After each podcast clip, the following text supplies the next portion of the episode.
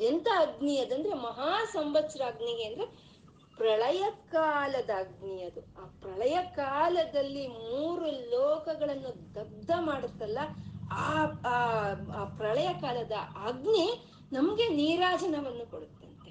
ಅಂದ್ರೆ ಯಾವ್ದು ಬೇಡ ಅನ್ಕೊಂಡ್ವಿ ನಾವು. ಯಾವ್ದು ಬೇಡ ಅಂತ ನಾವ್ ಯಾವಾಗ ಹೋದ್ವೋ ಅವಾಗ ಸೃಷ್ಟಿ ಇಲ್ಲ, ಸ್ಥಿತಿ ಇಲ್ಲ, ಲಯ ಇಲ್ಲ, ಹುಟ್ಟು ಇಲ್ಲ, ಸಾವು ಇಲ್ಲ. ಅಂದ್ರೆ ಅಮ್ಮನವರಲ್ಲಿ ನಾವು ಐಕ್ಯವಾಗಿ ಹೋಗೋದ್ವಿ. ಆ ಪ್ರಳಯ ಕಾಲ ಅಂತ ಎಲ್ಲ ಆಗೋದ್ಮೇಲೆ ಆ ಪ್ರಳಯಾಗ್ನಿ ಅದು ಅಮ್ಮನವ್ರಿಗೆ ನೀರಾಜನವನ್ನು ಕೊಡುತ್ತಂತೆ.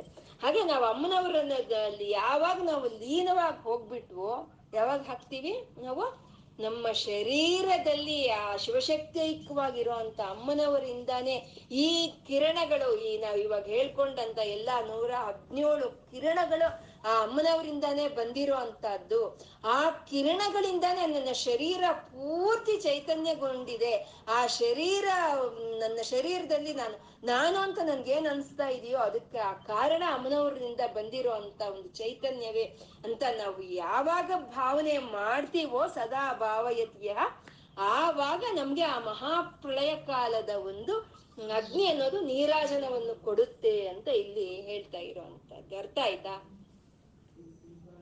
ಆಯ್ತಾ ಇದರಲ್ಲಿ ಗುರುಗಳು ಹೇಳ್ತಾ ಇರುವಂತದ್ದು ಅದ್ವೈತವನ್ನು ಹೇಳ್ತಾ ಇದ್ದಾರೆ, ಅದ್ವೈತವನ್ನು. ಪದೇ ಪದೇ ಹೇಳ್ತಾ ಇದ್ದಾರೆ, ಪದೇ ಪದೇ ಹೇಳ್ತಾರೆ ಇರೋದು ಒಂದೇ, ಎರಡನೇದಿಲ್ಲ. ಇರೋದು ಒಂದೇ, ಅದೇ ಲಲಿತಾ. ಎರಡನೇದಿಲ್ಲ. ಇರೋದು ಒಂದೇ, ಅವಳಿಂದ ಬಂದಂತ ಚೈತನ್ಯವಲ್ಲೇ ಎಲ್ಲರಲ್ಲೂ ಇರುವಂತಹದ್ದು ಅದೇ ಶಾಶ್ವತವಾಗಿರುವಂತಹದ್ದು ಅದು ಒಂದೇ ಇದೆ ಅನ್ನೋ ಅಂತ ಒಂದು ಅದ್ವೈತವನ್ನ ಅದನ್ನೇ ನಮ್ಗೆ ಪದೇ ಪದೇ ಪದೇ ಪದೇ ಹೇಳ್ತಾ ಇದ್ದಾರೆ. ನಮ್ ಸಾಧನೆ ಅನ್ನೋದು ನೀನು ನೀನು ಭಗವಂತ, ನಾನು ಭಕ್ತ ಅಂತ ಶುರು ಆದ್ರೆ ಆಗಬಹುದು. ಆದ್ರೆ ನಾವು ತಲುಪಬೇಕಾಗಿರುವಂತ ಗುರಿ ಮಾತ್ರ ಅದು ಅದ್ವೈತನೇ. ತಾನು ಒಬ್ಳೇ ಇದ್ದಾಳೆ, ಅಮ್ಮ ಎಲ್ಲರಲ್ಲೂ ಒಬ್ಳೇ ಇದ್ದಾಳೆ, ಎಲ್ ಯಾವಾಗ್ಲೂ ಒಬ್ಳೇ ಇದ್ದಾಳೆ ಅನ್ನೋ ಒಂದು ಅದ್ವೈತ ಇದು ನಮ್ಮಲ್ಲಿ ಬರ್ಬೇಕು ಅಂತ ಗುರುಗಳು ನಮ್ಗೆ ಇದು ಪದೇ ಪದೇ ಪದೇ ಪದೇ ಹೇಳ್ತಾ ಇದ್ದಾರೆ. ಯಾಕೆ ಹಾಗೆ ಪದೇ ಪದೇ ಹೇಳ್ತಾ ಇದ್ದಾರೆ ಅಂದ್ರೆ ನಮ್ಮಲ್ಲಿ ಚೆನ್ನಾಗಿ ಅದು ನಾಟ್ಕೋಬೇಕು, ಚೆನ್ನಾಗಿ ಅದು ಬೇರೆ ಇರಿ ಬೇರೂರೋದು ಅಂತಾರಲ್ವಾ? ಹಾಗೆ ಅದು ನಾಟಬೇಕು ನಮ್ಮಲ್ಲಿ ಅಂತ. ಇವಾಗ ಒಂದು ಗಿಡ ಹಾಕ್ತಿವಿ, ಸಣ್ಣ ಒಂದು ಸಸಿ ಹಾಕ್ದಾಗ ನಾವೇನ್ ಮಾಡ್ತೀವಿ? ತಟ್ತೀವಿ, ಚೆನ್ನಾಗ್ ತಟ್ತೀವಿ ಅದನ್ನಲ್ವಾ ತಟ್ಟಿ ಯಾಕೆ ತಟ್ತೀವಿ ಅಂದ್ರೆ ಚೆನ್ನಾಗ್ ಅದು ನಾಟ್ಕೊಳ್ಳಿ ಅಂತ ತಟ್ತೀವಿ. ಹಾಗೆ ಈ ಅದ್ವೈತ ಸಿದ್ಧಾಂತ ನಾಟ್ಕೋಬೇಕು, ಇರೋದ್ ಲಲಿತೆ ಒಬ್ಳೆ, ನನ್ನಲ್ಲೂ, ನಿನ್ನಲ್ಲೋ, ಎಲ್ಲರಲ್ಲೋ, ಯಾವಾಗ್ಲೂ ಎಲ್ಲ ಕಡೆ ಇರೋ ಅಂತ ಅವಳು ಅವಳು ಒಬ್ಳೆ ಪರಬ್ರಹ್ಮಳು ಅನ್ನೋದು ನಮ್ಗೆ ಚೆನ್ನಾಗಿ ನಮ್ಗೆ ನಾಟ್ಕೋಬೇಕು ಅಂತ ಅವ್ರು ಪದೇ ಪದೇ ಪದೇ ಪದೇ ಗುರುಗಳು ಇದನ್ನ ಹೇಳ್ತಾ ಇರುವಂತಹದ್ದು ನಾವು ಆ ಗಿರಿಗಳ, ಆ ಗುರುಗಳು ನೆಟ್ಟಿರುವಂತ ಒಂದು ಆ ಬೀಜಕ್ಕೆ ಆ ಒಂದು ಸಾಧನೆ ಅನ್ನೋ ಒಂದು ನೀರನ್ನು ಹಾಕ್ತಾ, ಆ ಭಕ್ತಿ ಅನ್ನೋ ಒಂದು ಆಧಾರವನ್ನು, ಭಕ್ತಿಯನ್ನ ಆಧಾರವನ್ನಾಗಿ ಮಾಡಿಕೊಂಡು ಆ ಅದ್ವೈತ ಸಿದ್ಧಾಂತ ನಮ್ಮಲ್ಲಿ ಮಹಾವೃಕ್ಷವಾಗಿ ಬೆಳ್ಕೊಳ್ಳೋ ಹಾಗೆ ಮಾಡ್ಕೊಳ್ಳೋಣ ಅಂತ ಹೇಳ್ತಾ, ಇವತ್ತು ಏನ್ ಹೇಳಿದೀವೋ ಎಲ್ಲ ಲಲಿತಾ ಪರ ಭಟ್ಟಾರಿಕೆಗೆ ಅರ್ಪಣೆ ಮಾಡೋಣ. ಸರ್ವಂ ಶ್ರೀ ಲಲಿತಾರ್ಪಣಮಸ್ತು.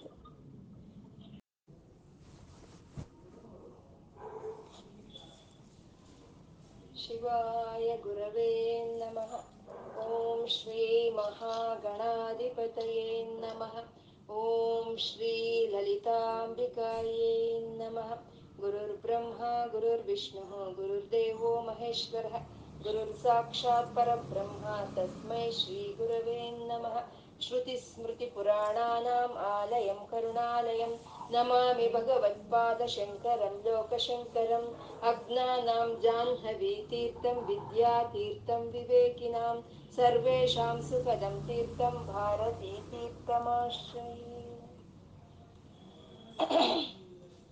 ಪರಮಶಿವನು ದೇವದೇವನು ಸ್ವಯಂ ಪ್ರಕಾಶಕನು ಆದಂತ ಈಶ್ವರನು ಅವನ ಶಕ್ತಿ ಜೊತೆ ಸೇರಿದ್ರೆ ಮಾತ್ರನೇ ಅವನ ಒಂದು ಕಾರ್ಯಗಳನ್ನ ಮಾಡೋದಕ್ಕೆ ಅವನಲ್ಲಿ ಸ್ಪಂದನೆ ಅನ್ನೋದು ಇರುತ್ತೆ. ಹಾಗಿಲ್ಲ ಅಂದ್ರೆ ಅವನಲ್ಲಿ ಚಲನವೂ ಇರೋದಿಲ್ಲ. ಆ ಬ್ರಹ್ಮ, ವಿಷ್ಣು, ಮಹೇಶ್ವರರ ಆರಾಧನೆ ಮಾಡ್ತಾ ಇರೋ ಅಂತ ಅಮ್ಮನವ್ರನ್ನ ನಾವೊಂದು ನಮಸ್ಕಾರ ಮಾಡ್ಬೇಕು ಅಂದ್ರು, ಒಂದು ಸ್ತೋತ್ರ ಹೇಳ್ಬೇಕು ಅಂದ್ರು, ಪುಣ್ಯ ಇದ್ರೆ ಮಾತ್ರನೇ ಸಾಧ್ಯವಾಗುವಂತ ಕೆಲಸ. ಸುಧಾಮಪ್ಯಾಸ್ವಾದ್ಯ. ಅಂದ್ರೆ ಎಲ್ಲಾ ದೇವ ದೇವತೆಗಳು ಅಮೃತವನ್ನು ಕುಡಿದ್ರು.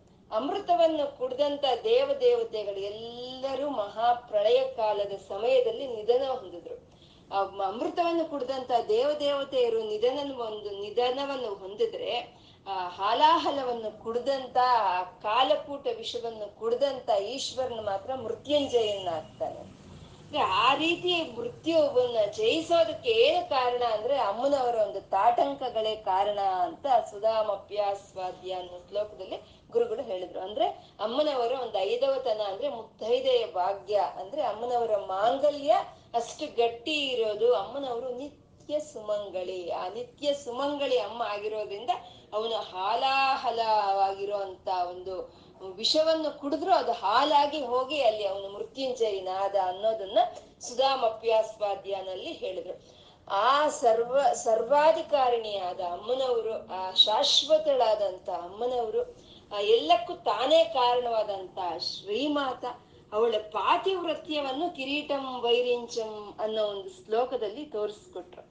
ಅಂದ್ರೆ ಅಮ್ಮನವ್ರು ಸರ್ವಾಧಿಕಾರಿ ಆಗಿರಬಹುದು, ಮಣಿದ್ವೀಪದಲ್ಲಿ ಶ್ರೀಮತ್ ಸಿಂಹಾಸನದ ಮೇಲೆ ಕೂತಿರಬಹುದು, ಬ್ರಹ್ಮ, ವಿಷ್ಣು, ರುದ್ರೇರು ಅಮ್ಮನವ್ರನ್ನ ಸೇವನೆ ಮಾಡ್ಕೊಳ್ಳೋದಕ್ಕೆ ಕಾದಿದ್ರೆ ಕಾದಿರಬಹುದು. ಆದ್ರೆ ಸದಾಶಿವನು ಬರ್ತಾ ಇದ್ದಾನೆ ಅಂತ ಯಾರೋ ಹೇಳಿದ ತಕ್ಷಣ ದಿಗ್ಗಂತ ಎದ್ದು ಅಮ್ಮನವ್ರ ಆ ಗಂಡನ ಎದುರು ಹೋಗುವಂತದ್ದು ಅಂದ್ರೆ ನಂಗೆ ಸಿಂಹಾಸನ ಬೇಡ, ಯಾರು ಮಾಡೋ ಅಂತ ಸೇವನೆಗಳು ನನ್ಗೆ ಬೇಡ, ನಂಗೆ ಸರ್ವಾಧಿಕಾರವೂ ಬೇಡ ನನ್ಗೆ ಗಂಡನೇ ಬೇಕು ಅನ್ನೋ ಅಂತ ಒಂದು ಪ್ರಾ, ಪಾತಿವೃತ್ಯವನ್ನು ತೋರಿಸ್ಕೊಟ್ಟಂತ ಒಂದು ಶ್ಲೋಕ ಕಿರೀಟಂ ವೈರಿಂಚಂ ಅನ್ನೋದು ಮತ್ತೆ ಸ್ವದೇಹೋದ್ಭೂತಾಭಿಹಿ ಅಂತಂದ್ರೆ ಅಂತ ಅಮ್ಮನವರು ಶಿವಶಕ್ತೈಕ್ಯವಾಗೇ ಇದ್ದಾರೆ. ಈ ಪ್ರಪಂಚದಲ್ಲಿ ಶ್ರೀಚಕ್ರದಲ್ಲಿ ಮತ್ತೆ ನಮ್ಮಲ್ಲಿ ಸಹಸ್ರಾರದಲ್ಲಿ ಶಿವಶಕ್ತೈಕ್ಯವಾಗ ಇದ್ದಾರೆ ಅಮ್ಮನವರು. ಹಾಗೆ ಶಿವಶಕ್ತೈಕ್ಯವಾಗಿರುವಂತ ಅಮ್ಮನವರ ಒಂದು ದೇಹದಿಂದ ಸ್ವದೇಹೋದ್ಭೂತಾಭಿಹಿ ಅಂದ್ರೆ ಎಲ್ಲಾ ಒಂದು ಶಕ್ತಿಗಳು, ಎಲ್ಲಾ ಕಿರಣಗಳು ಉದ್ಭವವಾಗ್ತಾ ಇದೆ. ಅಮ್ಮನವರ ಶರೀರದಿಂದಲೇ ಉದ್ಭವವಾಗ್ತಾ ಇದೆ. ಆ ಎಲ್ಲಾ ಶಕ್ತಿಗಳೇ ಈ ಪ್ರಪಂಚದಲ್ಲಿ ಕೆಲಸ ಮಾಡ್ತಾ ಇದೆ. ಆ ಎಲ್ಲಾ ಶಕ್ತಿಗಳೇ ನಮ್ಮ ಶರೀರದಲ್ಲೂ ಕೆಲಸ ಮಾಡ್ತಾ ಇದೆ ಅಂತ ನಮ್ಮ ಶರೀರ ಕೆಲಸ ಮಾಡ್ಬೇಕು ಅಂದ್ರೆ ಆ ಅಮ್ಮನವರಿಂದ ಉದ್ಭವವಾದಂತ ಅಣಿಮಾದಿ ಅಂತ ಹೇಳಿದ್ರು. ಅಣಿಮ ಮೊದಲಾದಂತ ಒಂದು ಶಕ್ತಿಗಳು ಅಂದ್ರೆ ಅಣಿಮ ಮಹಿಮ ಇಂದ ರೂಪಾಕರ್ಷಿಣಿ, ಗಂಧಾಕರ್ಷಿಣಿ, ಬಾಣಿನಿ, ಚಾಪಿನಿ, ಮಹಾಕಾಮೇಶ್ವರಿ, ಎಲ್ಲ ಇವರೆಲ್ಲ ನೂರ ಹದಿನೇಳು ಜನ ಶಕ್ತಿಗಳಾಗುತ್ತೆ. ಈ ನೂರ ಹದಿನೇಳು ಜನ ಶಕ್ತಿಗಳ ಒಂದು ಚೈತನ್ಯವೇ ನಮ್ಮ ಶರೀರ ತುಂಬಾ ತುಂಬಿಕೊಂಡಿದೆ. ಆ ಚೈತನ್ಯದಿಂದಾನೇ ನಮ್ಮ ಈ ಶರೀರ ಅನ್ನೋದು ಕೆಲಸ ಮಾಡ್ತಾ ಇದೆ. ಆ ಚೈತನ್ಯವೇ ಇಲ್ಲಿ ನಾನು ಅನ್ನೋದಕ್ಕೂ ಕಾರಣವಾಗಿದೆ ಅಂತ ಯಾರು ಧ್ಯಾನ ಮಾಡ್ತಾರೋ ಅಂದ್ರೆ ಸಹಸ್ರಾರದಲ್ಲಿ ಆ ಸೂರ್ಯನ ಹಾಗೆ ಅಮ್ಮ ಪ್ರಕಾಶಿಸ್ತಾ ಇದ್ದಾಳೆ. ಅಮ್ಮನವ್ರು ಬರ್ತಾ, ಅಮ್ಮನವರಿಂದ ಬರ್ತಾ ಇರೋ ಅಂತ ಶಕ್ತಿ ಕಿರಣಗಳೇ ನನ್ನ ಶರೀರ ಎಲ್ಲ ತುಂಬಿದೆ ಇಲ್ಲಿ. ಅಂತ ಯಾರು ಒಂದು ಧ್ಯಾನವನ್ನು ಮಾಡ್ತಾರೋ ಅಂದ್ರೆ ನಾನು ಅನ್ನೋದಿಲ್ಲ, ಎಲ್ಲ ಅಮ್ಮನವರೇ ಅಂತ ಯಾರು ಧ್ಯಾನ ಮಾಡ್ತಾರೋ ಅವರು ಇಹಲೋಕದ ಒಂದು ಐಶ್ವರ್ಯಗಳನ್ನೆಲ್ಲ ತ್ಯಜಿಸ್ಬಿಡ್ತಾರೆ ಅಂತ.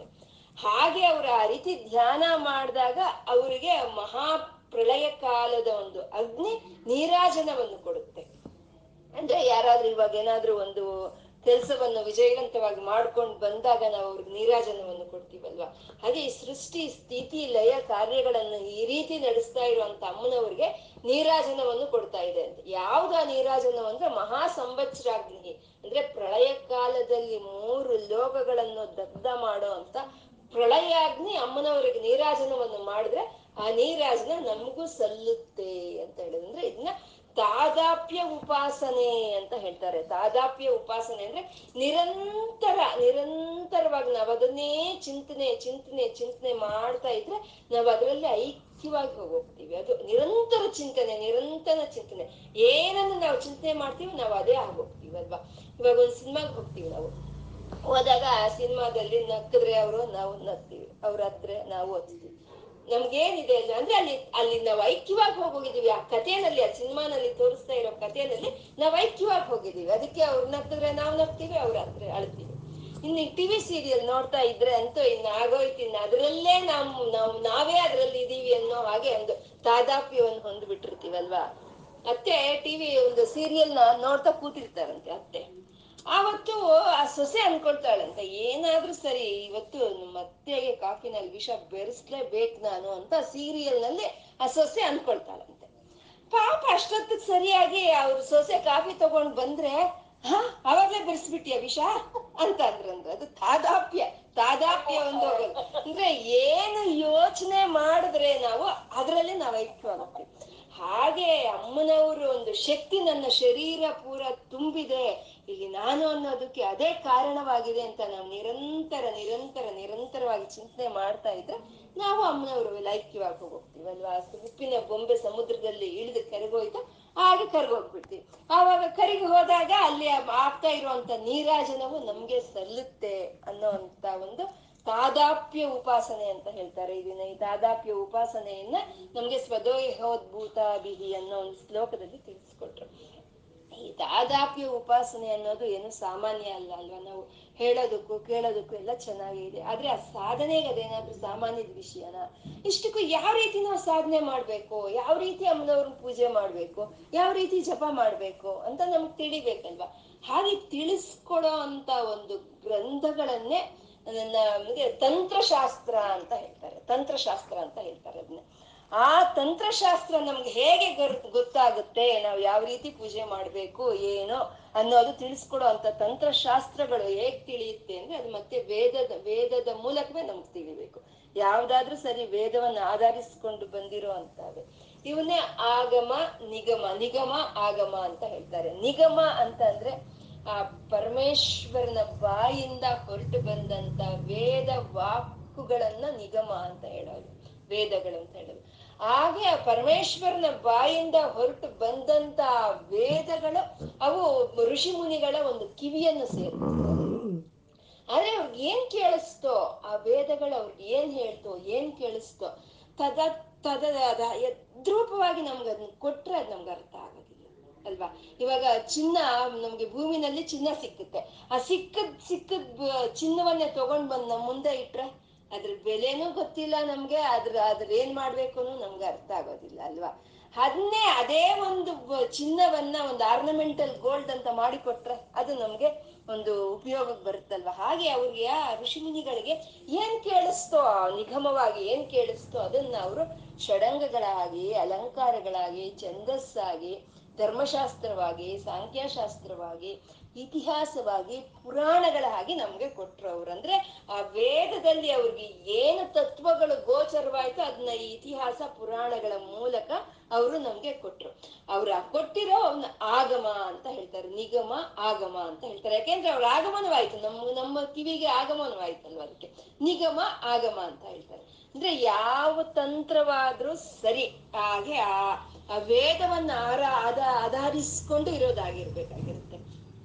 ಈ ಶಂಕರರು ಬರೋದಕ್ಕಿನ್ನ ಮುಂಚೆ ಮುಂಚೆ ಪೂರ್ವ ಕಾಲದಲ್ಲಿ ಆ ರೀತಿ ಒಂದು ವೇದವನ್ನ ಆಧರಿಸಿಕೊಂಡು ಅವರು ಉಪಾಸನೆಯನ್ನ ಮಾಡ್ತಾ ಇದ್ದಾರೋ. ಅದು ತಾತ್ವಿಕವಾದಂತ ಉಪಾಸನೆ ಆಗಿತ್ತು. ತಾತ್ವಿಕವಾದಂತ ಉಪಾಸನೆ, ತಾತ್ವಿಕವಾದಂತ ಒಂದು ಧ್ಯೇಯ. ಆ ಉಪಾಸನೆಯಲ್ಲಿ ತಾತ್ವಿಕತೆ ಇತ್ತು. ಆ ಧ್ಯೇಯದಲ್ಲಿ ತಾಂತ್ರಿಕತೆ ಇತ್ತು. ಅಂದ್ರೆ ಆ ಪರಬ್ರಹ್ಮಣನ್ನು ಪಡ್ಕೊಳ್ಳೋ ಅಂತ ಒಂದು, ಆ ಒಂದು ಕೋರಿಕೆ ಅನ್ನೋದು ಅದರಲ್ಲಿ ಇರ್ತಾ ಇತ್ತೆ. ಬಿಟ್ಟು ಈ ಲೌಕಿಕವಾದಂತ ಕೋರಿಕೆಗಳು ಯಾವುದು ಇರ್ತಾ ಇರ್ಲಿಲ್ಲ. ಈ ರೀತಿ ಒಂದು ತಂತ್ರ ಅನ್ನೋದು ಶಂಕರರು ಬರೋದಕ್ಕಿಂತ ಮುಂಚೆ ತುಂಬಾ ಪೂರ್ವಕಾಲದಲ್ಲಿ ಇತ್ತು. ಆದ್ರೆ ಶಂಕರರು ಬರೋ ಅಷ್ಟೊತ್ತಿಗೆ ಈ ಜನಗಳಿಗೆ, ಆ ಸಂಘ ಹೇಗಿತ್ತು ಅಂದ್ರೆ ಈ ಜನಗಳಿಗೆ ಕೋರಿಕೆಗಳು ಜಾಸ್ತಿ ಆಗೋಯ್ತು. ಒಂದಾದ್ಮೇಲೆ ಒಂದು ಒಂದಾದ್ಮೇಲೆ ಒಂದು ಕೋರಿಕೆಗಳು ಜಾಸ್ತಿ ಆಗೋಯ್ತು. ಯಾವಾಗ ಕೋರಿಕೆಗಳು ಜಾಸ್ತಿ ಆಗೋಯ್ತು. ಆವಾಗ ಅಮ್ಮನವರ ಆರಾಧನೆಯನ್ನ ಕೋರಿಕೆಗಳು ತೀರ್ಸ್ಕೊಳ್ಳೋದಕ್ಕೋಸ್ಕರ ಬಳಕೆ ಮಾಡ್ಕೊಳ್ತಾ ಹೋದ್ರು. ಕೋರಿಕೆಗಳು ತೀರ್ಸ್ಕೊಳ್ಳೋದಕ್ಕೋಸ್ಕರ ಬಳಕೆ ಆಗ್ತಾ ಹೋಯ್ತು. ಅದು ಅದು ದಶಮಹಾವಿದ್ಯೆಗಳು ಅಂತ ಹೇಳ್ತಾರೆ. ಅದರಲ್ಲಿ ಶ್ರೀವಿದ್ಯೆನೂ ಸೇರ್ಕೊಂಡಿದೆ. ಆ ವಿದ್ಯೆಗಳನ್ನೆಲ್ಲ ಏನೋ ಒಂದು ಕೋರಿಕೆಗಳು ತೀರ್ಸ್ಕೊಳ್ಳೋದಕ್ಕೋಸ್ಕರ ಬಳಕೆ ಆಯಿತು.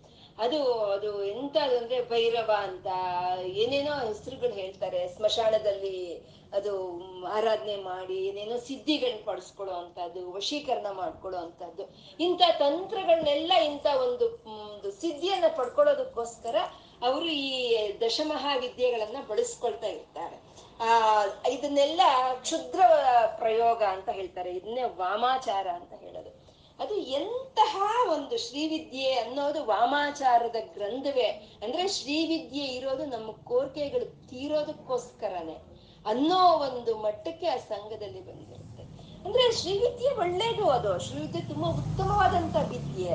ಆದ್ರೆ ಅದನ್ನ ಬಳಸ್ಕೊಳ್ಳೋ ವಿಧಾನದಲ್ಲಿ ಇರುತ್ತೆ ಅಲ್ವಾ? ಇವಾಗ ಐನ್ಸ್ಟೀನ್ ನ್ಯೂಕ್ಲಿಯರ್ ಎನರ್ಜಿನ ಕಂಡು ಹಿಡಿದ್ರು ಆ ನ್ಯೂಕ್ಲಿಯರ್ ಎನರ್ಜಿ ಹೇಗ್ ಬಳಕೆ ಆಗ್ತಾ ಇದೆ ಇವಾಗ? ನ್ಯೂಕ್ಲಿಯರ್ ವೆಪನ್ಸ್ ತಯಾರಾಗ್ತಾ ಇದೆ. ನ್ಯೂಕ್ಲಿಯರ್ ಬಾಂಬುಗಳು ತಯಾರಾಗಿ ಈ ವಿಶ್ವವೆಲ್ಲ ವಿನಾಶ ಆಗೋ ಹಾಗೆ ಅದು ಬಳಕೆ ಆಗ್ತಾ ಇದೆ. ಅದು ಯಾರು ತಪ್ಪು? ನ್ಯೂಕ್ಲಿಯರ್ ಎನರ್ಜಿ ತಪ್ಪ ಅಥವಾ ಐನ್ಸ್ಟೀನ್ ತಪ್ಪ? ಬಳಸ್ಕೊಳ್ತಾ ಇರೋ ಅವ್ರ ತಪ್ಪು ಅಲ್ವಾ? ಹಾಗೆ ಆ ಶ್ರೀವಿದ್ಯೆ, ಮಹಾವಿದ್ಯೆ ಮಹಾವಿದ್ಯೆ ಅದು, ಅದರಲ್ಲಿ ಪರಬ್ರಹ್ಮಳನ್ನ ನೋಡೋದು ಬಿಟ್ಟು ಈ ರೀತಿ ಕ್ಷುದ್ರವಾದಂತ ಒಂದು ಕೋರಿಕೆಗಳಿಗೋಸ್ಕರ ಆ ವಾಮಾಚಾರದವರು ಈ ಶ್ರೀವಿದ್ಯೆಯನ್ನ ಬಳಸ್ಕೊಳ್ತಾ ಇದ್ರು. ಈ ಶ್ರೀವಿದ್ಯೆ ಅನ್ನೋದು ವಾಮಾಚಾರದ ಗ್ರಂಥ ಅಂತ ಹೇಳಿ ಅವ್ರ ಹಿಡಿತದಲ್ಲಿ ಆ ಸಮಯದಲ್ಲಿ ಶಂಕರರು ಅವರು ಬಂದು, ಇದು ಬರೀ ವಾಮಾಚಾರದ ಗ್ರಂಥ ಅಲ್ಲ, ಇದು ಯಾವುದು ಕೋರಿಕೆಗಳನ್ನ ತೀರಿಸ್ಕೊಳ್ಳೋದಕ್ಕಿರೋ ಅಂತ ವಿದ್ಯೆ ಅಲ್ಲ ಇದು ಅಂತ ಹೇಳಿ ಅಂದ್ರೆ ಸೂರ್ಯನ ಶಕ್ತಿಯಿಂದ ಸುಮ್ಮನೆ ಹಪ್ಪಳ ಸಂಡ್ಗೆ ಒಣಗಿಸ್ಕೊಂಡ್ರೆ ಏನಾಯ್ತು? ಅದಕ್ಕೆಲ್ಲ ಕೆಲ್ಸಕ್ಕೆ ಬರುತ್ತೆ. ಸೂರ್ಯನ ಸೋಲಾರ್ ಎನರ್ಜಿ ಅನ್ನೋದು. ಹಾಗೆ ಶ್ರೀವಿದ್ಯೆ ಅನ್ನೋದು ಇನ್ನೂ ನಿಮ್ಗೆ ಎನ್ನೋ ಎಷ್ಟೋ ಕೊಡೋ ಅಂತ ಒಂದು ಗ್ರಂಥ ಇದು ಅಂತ ಹೇಳಿ ಅವರು ಆ ಶ್ರೀವಿದ್ಯೆಯನ್ನ ಪುನರ್ ಪುನರುದ್ಧಾರ ಮಾಡ್ತಾರೆ. ಹೇಗ್ ಮಾಡ್ತಾರೆ ಅಂದ್ರೆ ಅದನ್ನ ಶುಭಾಗಮ ಪಂಚಕಂ ಅಂತ ಹೇಳ್ತಾರೆ. ಶುಭಾಗಮ ಪಂಚಕಂ ಅಂತಂದ್ರೆ ಆಗಮ ಅಂದ್ರೆ ಪುರಾಣ ಇತಿಹಾಸಗಳು. ಶುಭವನ್ನು ಕೊಡೋ ಅಂತವು ಅವು ಶುಭಾಗಮ ಪಂಚಕಂ ಅಂತ. ಅದು ವಸಿಷ್ಠರು, ಶುಕಮುನಿಗಳು, ಸನತ ಸನಂದನ ಸುಜಾತ ಮುಂತಾದವರು ಆರಾಧನೆ ಮಾಡದಂತ ಶ್ರೀವಿದ್ಯೆಯನ್ನ ಶುಭಾಗಮ ಪಂಚಕಂ ಅಂತ ಹೇಳ್ತಾರೆ.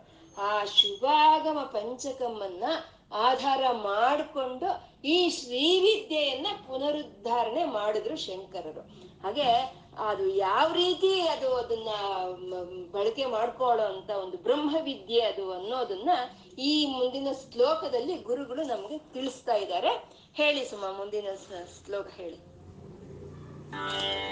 ಚತುಷ್ಟ್ಯಾರ್ಥ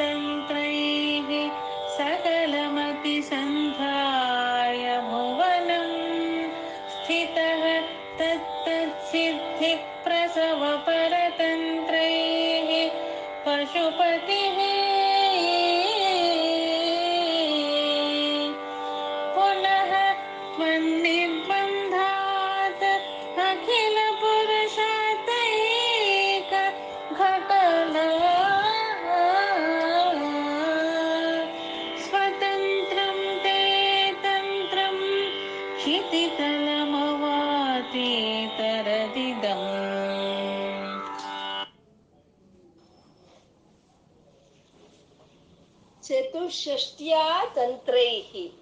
ಅಂದ್ರೆ ಅರವತ್ನಾಲ್ಕು ತಂತ್ರಶಾಸ್ತ್ರಗಳನ್ನ ಅಂದ್ರೆ ಯಾವ ರೀತಿ ನಾವು ಅದನ್ನ ಪೂಜೆ ಪುನಸ್ಕಾರಗಳು ಮಾಡ್ಬೇಕು ಅಂತ ತೋರಿಸುವಂತ ತಂತ್ರಶಾಸ್ತ್ರಗಳನ್ನ ಅರವತ್ನಾಲ್ಕು ತಂತ್ರಶಾಸ್ತ್ರಗಳನ್ನ ಈಶ್ವರ ಕೊಟ್ಟನಂತೆ ಅದು ಚತುಷ್ಷಷ್ಟ್ಯ ತಂತ್ರೈಹಿ. ಸಕಲಮತಿ ಸಂಧಾಯ ಭುವನಂ. ಅಂದ್ರೆ ಆ ರೀತಿ ಅರವತ್ನಾಲ್ಕು ವಿಧವಾದ ತಂತ್ರಶಾಸ್ತ್ರ, ತಂತ್ರಶಾಸ್ತ್ರಗಳನ್ನು ಕೊಟ್ಟ ಶಿ ಈಶ್ವರನು ಈ ಭುವನಗಳನ್ನ ಅಂದ್ರೆ ಎಲ್ಲಾ ಪ್ರಪಂಚವನ್ನು ವಂಚನೆ ಮಾಡ್ದ ಅಂತ, ಮೋಸ ಮಾಡ್ದ ಶಿವನು ಅಂತ. ಅಂದ್ರೆ ಈಶ್ವರನ ವಂಚನೆ ಮಾಡ್ತಾನ? ಈಶ್ವರನ ಒಂದು ಮೋಸ ಮಾಡ್ತಾನ ಅಂತಂದ್ರೆ ಆ ಚತುಷ್ಷಷ್ಟ್ಯ ಈ ಆ ಅರವತ್ನಾಲ್ಕು ವಿಧವಾದ ತಂತ್ರಶಾಸ್ತ್ರಗಳು ಶಾಸ್ತ್ರಗಳು ಆ- ಎಂತ ಹೂವು ಅಂದ್ರೆ ಕೋರಿಕೆಗಳು ಕೋರಿಕೆಗಳು ತೀರಿಸ್ಕೊಳ್ಳುವಂತವು ಕೋರಿಕೆಗಳು ಯಾವಾಗ್ಲೂ ಕೋರಿಕೆಗಳೇ ತೀರ್ಸ್ಕೊಳ್ತಾ ಇದ್ರೆ ಅದಿನ್ನು ವಂಚನೆನೇ ಅಲ್ವಾ? ಇನ್ನ ಪರಬ್ರಹ್ಮಣನ ಯಾವಾಗ ನಾವು ನೋಡ್ತೀವಿ? ಹಾಗೆ ಅದು ವಂಚನೆನೇ ಅಲ್ವಾ? ಹಾಗೆ ಈ ಅರವತ್ನಾಲ್ಕು ವಿಧವಾದ ತಂತ್ರಶಾಸ್ತ್ರಗಳನ್ನು ಕೊಟ್ಟು ಆ ಈಶ್ವರ ಭುವನವನ್ನೆಲ್ಲ ವಂಚನೆ ಮಾಡ್ದ ಅಂದ್ರೆ ಆ ಕೋರಿಕೆಗಳೇ ನಮ್ಮನ್ನು ವಂಚನೆ ಮಾಡುತ್ತೆ. ಸ್ಥಿತ ತತ್ತ ಸಿದ್ಧಿ ಪ್ರಸವ ಪರತಂತ್ರೈ ಪಶುಪತಿ ಅಂತ. ಅಂದ್ರೆ ಯಾವ್ಯಾವ ಅರವತ್ನಾಲ್ಕು ತಂತ್ರಶಾಸ್ತ್ರಗಳಲ್ಲಿ ಯಾವ್ಯಾವ ನಾವು ಶ ಒಂದು ತಂತ್ರವನ್ನ ಅಳವಡಿಸ್ಕೊಂಡು ನಾವು ಯಾವ ಸಿದ್ಧಿ ಬೇಕು ಅಂದ್ರೆ ಆ ಸಿದ್ಧಿ ಬರೋ ಅಂತ ಅರವತ್ನಾಲ್ಕು ವಿಧವಾದ ತಂತ್ರಶಾಸ್ತ್ರಗಳ ಶಾಸ್ತ್ರಗಳನ್ನ ಈಶ್ವರನ ಕೊಟ್ಟ ಅಂತ ಪಶುಪತಿ ಅಂತ ಹೇಳ್ತಾ ಇದ್ದಾರೆ. ಇಲ್ಲಂದ್ರೆ ಆ ಎಲ್ಲದಕ್ಕೂ ಅವನೇ ಪತಿ ಅಚ ಅರವತ್ನಾಲ್ಕು ವಿಧವಾದಂತ ಒಂದು ತಂತ್ರಶಾಸ್ತ್ರಗಳನ್ನ ಕೊಟ್ಟಂತ ಅವನು ಈಶ್ವರ ಅವನೇ ಅದಕ್ಕೂ ಅಧಿಕಾರಿ ಅಂತ ಹೇಳುವಂತದ್ದು ಪುನಃ ತ್ವನಿರ್ಬಂಧಾತ್ ಅಖಿಲ ಪುರುಷಾರ್ಥೈಕ ಘಟನ ಅಂತಂದ್ರು. ಅಂದ್ರೆ ಅಮ್ಮನವರು ಈಶ್ವರನ ಕೇಳ್, ಕೇಳ್ತಾಳೆ, ಮಕ್ಕಳಿಗಾಗಿ, ಅಂದ್ರೆ ನನ್ನ ಭಕ್ತರಿಗಾಗಿ ಏನಾದ್ರೂ ಒಳ್ಳೇದಾಗುವಾಗ ಏನಾದ್ರೂ ನೀವು ಮಾಡಿ ಅಂತ ಅಮ್ಮನವರು ಈಶ್ವರನ ಕೇಳ್ತಾರೆ. ಕೇಳಿದಾಗ ಅವನು ಈ ಅರವತ್ನಾಲ್ಕು ವಿಧವಾದ ತಂತ್ರಶಾಸ್ತ್ರವನ್ನು ತಯಾರು ಮಾಡ್ತಾನಂತೆ. ಅರವತ್ನಾಲ್ಕು ವಿಧವಾದ ತಂತ್ರಶಾಸ್ತ್ರಗಳನ್ನ ಏನೋ ಒಂದು ಕೋರಿಕೆಗೋಸ್ಕರ ನಾವು ಆರಾಧನೆ ಮಾಡ ಅಂತ ಒಂದು ತಂತ್ರಗಳನ್ನ ಅವನು ಇದ್ ಮಾಡ್ತಾನಂತೆ ಮಾಡಿ ಕೇಳಿಸ್ತಾನೆ ಪಾರ್ವತಿಗೆ ಎಲ್ಲ ಕೇಳಿದ್ಯಲ್ಲ, ನನ್ ಮಕ್ಕಳಿಗಾಗಿ ಏನಾದ್ರೂ ಮಾಡು ಅಂತ ಈಗ ಕೇಳಿ, ಕೇಳಿಸ್ಕೊ, ಇದ್ ಮಾಡಿದೀನಿ ಅಂತ. ಅಮ್ಮನವ್ರೆಲ್ಲ ಕೇಳಿ, ಚೆನ್ನಾಗೇ ಇದೆ, ಆದ್ರೆ ನಂಗೆ ಇಷ್ಟ ಆಗ್ಲಿಲ್ಲ ಅಂದ್ರಂತೆ ಇದೇನು, ಚೆನ್ನಾಗಿದೆ ಅಂದ್ಮೇಲೆ ಇಷ್ಟ ಯಾಕೆ ಆಗ್ಲಿಲ್ಲ ಹಾಗೆ ಅಂತಂದ್ರೆ, ಇವಾಗ ನಾವು ಹೇಳ್ತೀವಿ, ಗಂಡನ್ಗೆ ಹೇಳ್ತೀವಿ ಮಕ್ಕಳಿಗೆ ಏನಾದ್ರೂ ಹಾಗೆ ಮಾಡಿ ಅಂತ ನಾವು ಹೇಳಿದ್ರೆ ಆಫೀಸಿಂದ ಬರ್ತಾ ಚಾಕ್ಲೇಟ್ ಡಬ್ಬ ತಗೊಂಡ್ ಬಂದ್ರೆ ಅದ್ ಒಳ್ಳೇದಾ? ಅದಮ್ಮ ನಾವು ಮಕ್ಕಳಿಗೆ ಮಾಡೋ ಅಂತ ಒಳ್ಳೇದು. ಹಾಗೆ ಏನಾದ್ರೂ ಒಳ್ಳೇದಾಗುವಾಗ ಮಾಡಿ ಅಂತ ಹೇಳಿದ್ರೆ ಈ ತರ ಕೋರಿಕೆಗಳನ್ನ ತೀರ್ಸ್ಕೊಳ್ಳೋ ಅಂತ ಒಂದು ತಂತ್ರಗಳನ್ನ ನೀವು ಕೊಡ್ತಾ ಇದ್ದೀರಾ ಅಲ್ವಾ? ಎಷ್ಟೊತ್ತು ಕೋರಿ, ಕೋರಿಕೆನೇನಾ? ಎಷ್ಟೊತ್ತು ಬೈಕೆನಾ? ಜೀವನದಲ್ಲಿ ಯಾವಾಗ್ಲೂ ಕೋರಿಕೆ ಕೋರಿಕೆ ತೀರ್ಸ್ಕೊಳ್ಳೋದೇನಾ? ಎಷ್ಟಿದೆ ಈ ಜೀವನ. ಒಂದು ನೀರಿನ ಗುಳ್ಳೆ ಆಗಿದೆ. ಯಾವತ್ತು ಹೋದ್ರೂ ಹೋಗ್ಬಿಡ್ಬೋದು ಇದು ಅಂತದ್ದು ಅಂತ ಜೀವನಕ್ಕೋಸ್ಕರನೇ ಯಾವಾಗ್ಲೂ ಕಷ್ಟ ಪಡ್ತಾ ಅಂತ ಜೀವನಕ್ಕೋಸ್ಕರನೇ ಅವ್ರು ಯಾವಾಗ್ಲೂ ಒಂದು ಸಿದ್ಧಿಯನ್ನ ಪಡ್ಕೊಳ್ಳೋದಕ್ಕೆ ಅವ್ರು ಪ್ರಯತ್ನ ಪಡ್ತಾ ಇದ್ರೆ ಆ ಜೀವಿಗೋಸ್ಕರ ಏನ್ ಮಾಡ್ಕೊಳ್ತಾರೆ ಅವರು? ಯಾವಾಗ್ಲೂ ಜೀವನ್ಗೆನಾ? ಜೀವ, ಜೀವನಕ್ಕೆನಾ? ಆ ಜೀವಿಗೋಸ್ಕರ ಏನ್ ಮಾಡ್ಕೊಳ್ತಾರೆ ಅವರು? ಅಂತ ಹೇಳಿ ಅಮ್ಮನವರು, ಇದು ಸರಿ ಇಲ್ಲ, ಸರಿಯಾಗಿ ಮಾಡಿ ಅಂತ ಹೇಳಿದ್ರಂತೆ. ಅದು ಪುನಃ ತ್ವನ್ನಿರ್ಬಂಧಾತ್. ಪುನಃ ತ್ವನ್ನಿರ್ಬಂಧ ನಿರ್ಬಂಧ ಮಾಡಿ ಹಾಕಿದ್ಲಂತೆ. ಈಶ್ವರನ ಮಾಡು ಮಾಡು ಮಾಡು ಅಂತ ಪುನಃ ಪುನಃ ಪುನಃ ಮಾಡೋವರೆಗೂ ಬಿಡ್ಲಿಲ್ವಂತೆ. ಮಾಡಿ, ಒಳ್ಳೇದ್ ಮಾಡೋ ಹಂಗ್ ಮಾಡಿ ಮಾಡಿ ಮಾಡಿ ಅಂತ ಆ ನಿರ್ಬಂಧ ಮಾಡಿದಾಗ ಪುನಃ ನಿರ್ಬಂಧ ಅಖಿಲ ಪುರುಷಾರ್ಥೈಕ ಘಟನಾ, ಏಕ ಘಟನಾ. ಅಖಿಲ ಪುರುಷಾರ್ಥೈಕ ಘಟನಾ ಅಂತಂದ್ರೆ ಪುರುಷಾರ್ಥಗಳು ನಾಲ್ಕು, ಧರ್ಮಾರ್ಥ, ಕಾಮ, ಮೋಕ್ಷ. ಈ ನಾಲ್ಕನ್ನು ಕೊಡೋ ಅಂತ ಏಕ ಘಟನ. ಅಂದ್ರೆ ಏ, ಒಂದೇ ಮಂತ್ರವನ್ನು ತಯಾರು ಮಾಡಿದ್ನಂತೆ ಈಶ್ವರನು. ಧರ್ಮಾರ್ಥ, ಕಾಮ, ಮೋಕ್ಷಗಳು ನಾಲ್ಕನ್ನು ಕೊಡೋ ಅಂತ ಒಂದು, ಹ್ಮ್, ಮಂತ್ರವನ್ನ ಅವನು ತಯಾರು ಮಾಡ್ತಾನೆ ಹಾಗೆ ಅಂತ ಇದೆ. ಪುರುಷಾರ್ಥ ಪ್ರದ ಪೂರ್ಣ ಅಂತ ಲಲಿತ ಸಹಸ್ರನಾಮದಲ್ಲಿ ಹೇಳಿರೋ ಅಂತದ್ದು ಅಂದ್ರೆ ಶ್ರೀವಿದ್ಯೆನೆ ನಮ್ಗೆ ಆ ವ್ಯವಹಾರದಲ್ಲಿ ಧರ್ಮವನ್ನ ಅರ್ಥಕಾಮಗಳು ಬೇಕೇ ಬೇಕು, ನಾವು ಜೀವನ ಮಾಡ್ಬೇಕು ಅಂದ್ರೆ ಆ ಜೀವನ, ಈ ಜೀವನ ಪೂರ್ತಿ ಆಗೋದ್ಮೇಲೆ ಈ ಜೀವಿಗೆ ಮುಕ್ತಿಯನ್ನು ಕೊಡೋ ಅಂತ ಮೋಕ್ಷವನ್ನ ಈ ನಾಲ್ಕನ್ನು ಪೂರ್ಣವಾಗಿ ಕೊಡುವಂತದ್ದು ಶ್ರೀವಿದ್ಯೆ ಮಾತ್ರನೇ. ಅದೇ ಅಖಿಲ ಪುರುಷಾರ್ಥೈಕ ಏಕ ಘಟನ ಅದು ಒಂದೇನೆ. ಅದನ್ನ ತಯಾರು ಮಾಡಿದ್ನಂತೆ. ಇನ್ ಬಾಕಿ ಎಷ್ಟು ಇರುತ್ತವೆ ಅದ್ ಮಾಡ್ತಾ ಇದ್ರೆ ನಾವು ಇಲ್ಲ ಜ್ಞಾನ ಬರ್ಬೋದು, ಇಲ್ಲ ಧರ್ಮ ಬರ್ಬೋದು ಇತ್ತ ಕೋರಿಕೆಗಳು ತೀರ್ಸ್ಕೋಬಹುದು ಅಥವಾ ಮೋಕ್ಷವನ್ನು ಬರಬಹುದು. ಆದ್ರೆ ನಾಲ್ಕು ಬರಲ್ಲ. ಯಾವ್ದೋ ಒಂದೊಂದ್ ಬರುತ್ತೆ, ಯಾವ್ದೋ ಒಂದೊಂದ್ ಮಂತ್ರದಿಂದ ಒಂದೊಂದ್ ವಿದ್ಯೆಯಿಂದ ಯಾವ್ದೋ ಒಂದೊಂದೇ ಸಿಕ್ಕುತ್ತೆ. ಆದ್ರೆ ವಿದ್ಯೆಯಿಂದ ಮಾತ್ರನೇ ಪುರುಷಾರ್ಥಗಳು ನಾಲ್ಕು ಸಂಪೂರ್ಣವಾಗಿ ನಮ್ಗೆ ಸಿಕ್ಕೋ ಅಂತ ಅದು ಅದು ಅಖಿಲ ಪುರುಷಾರ್ಥೈಕ ಏಕ ಘಟನಾ ಅಂತಂದ್ರು. ಅಂದ್ರೆ ಇದು ಎಂತದ್ದು ಇದು ಈ ತಂತ್ರಶಾಸ್ತ್ರ ಅಂದ್ರೆ ಸ್ವತಂತ್ರಂ ತೇ ತಂತ್ರಂ. ಅಂದ್ರೆ ಇವಾಗ ನಾವು ಹೇಳಿದ್ರಲ್ವಾ, ಅರವತ್ನಾಲ್ಕು ವಿಧವಾದಂತ ತಂತ್ರಶಾಸ್ತ್ರಗಳು ಅಂತ.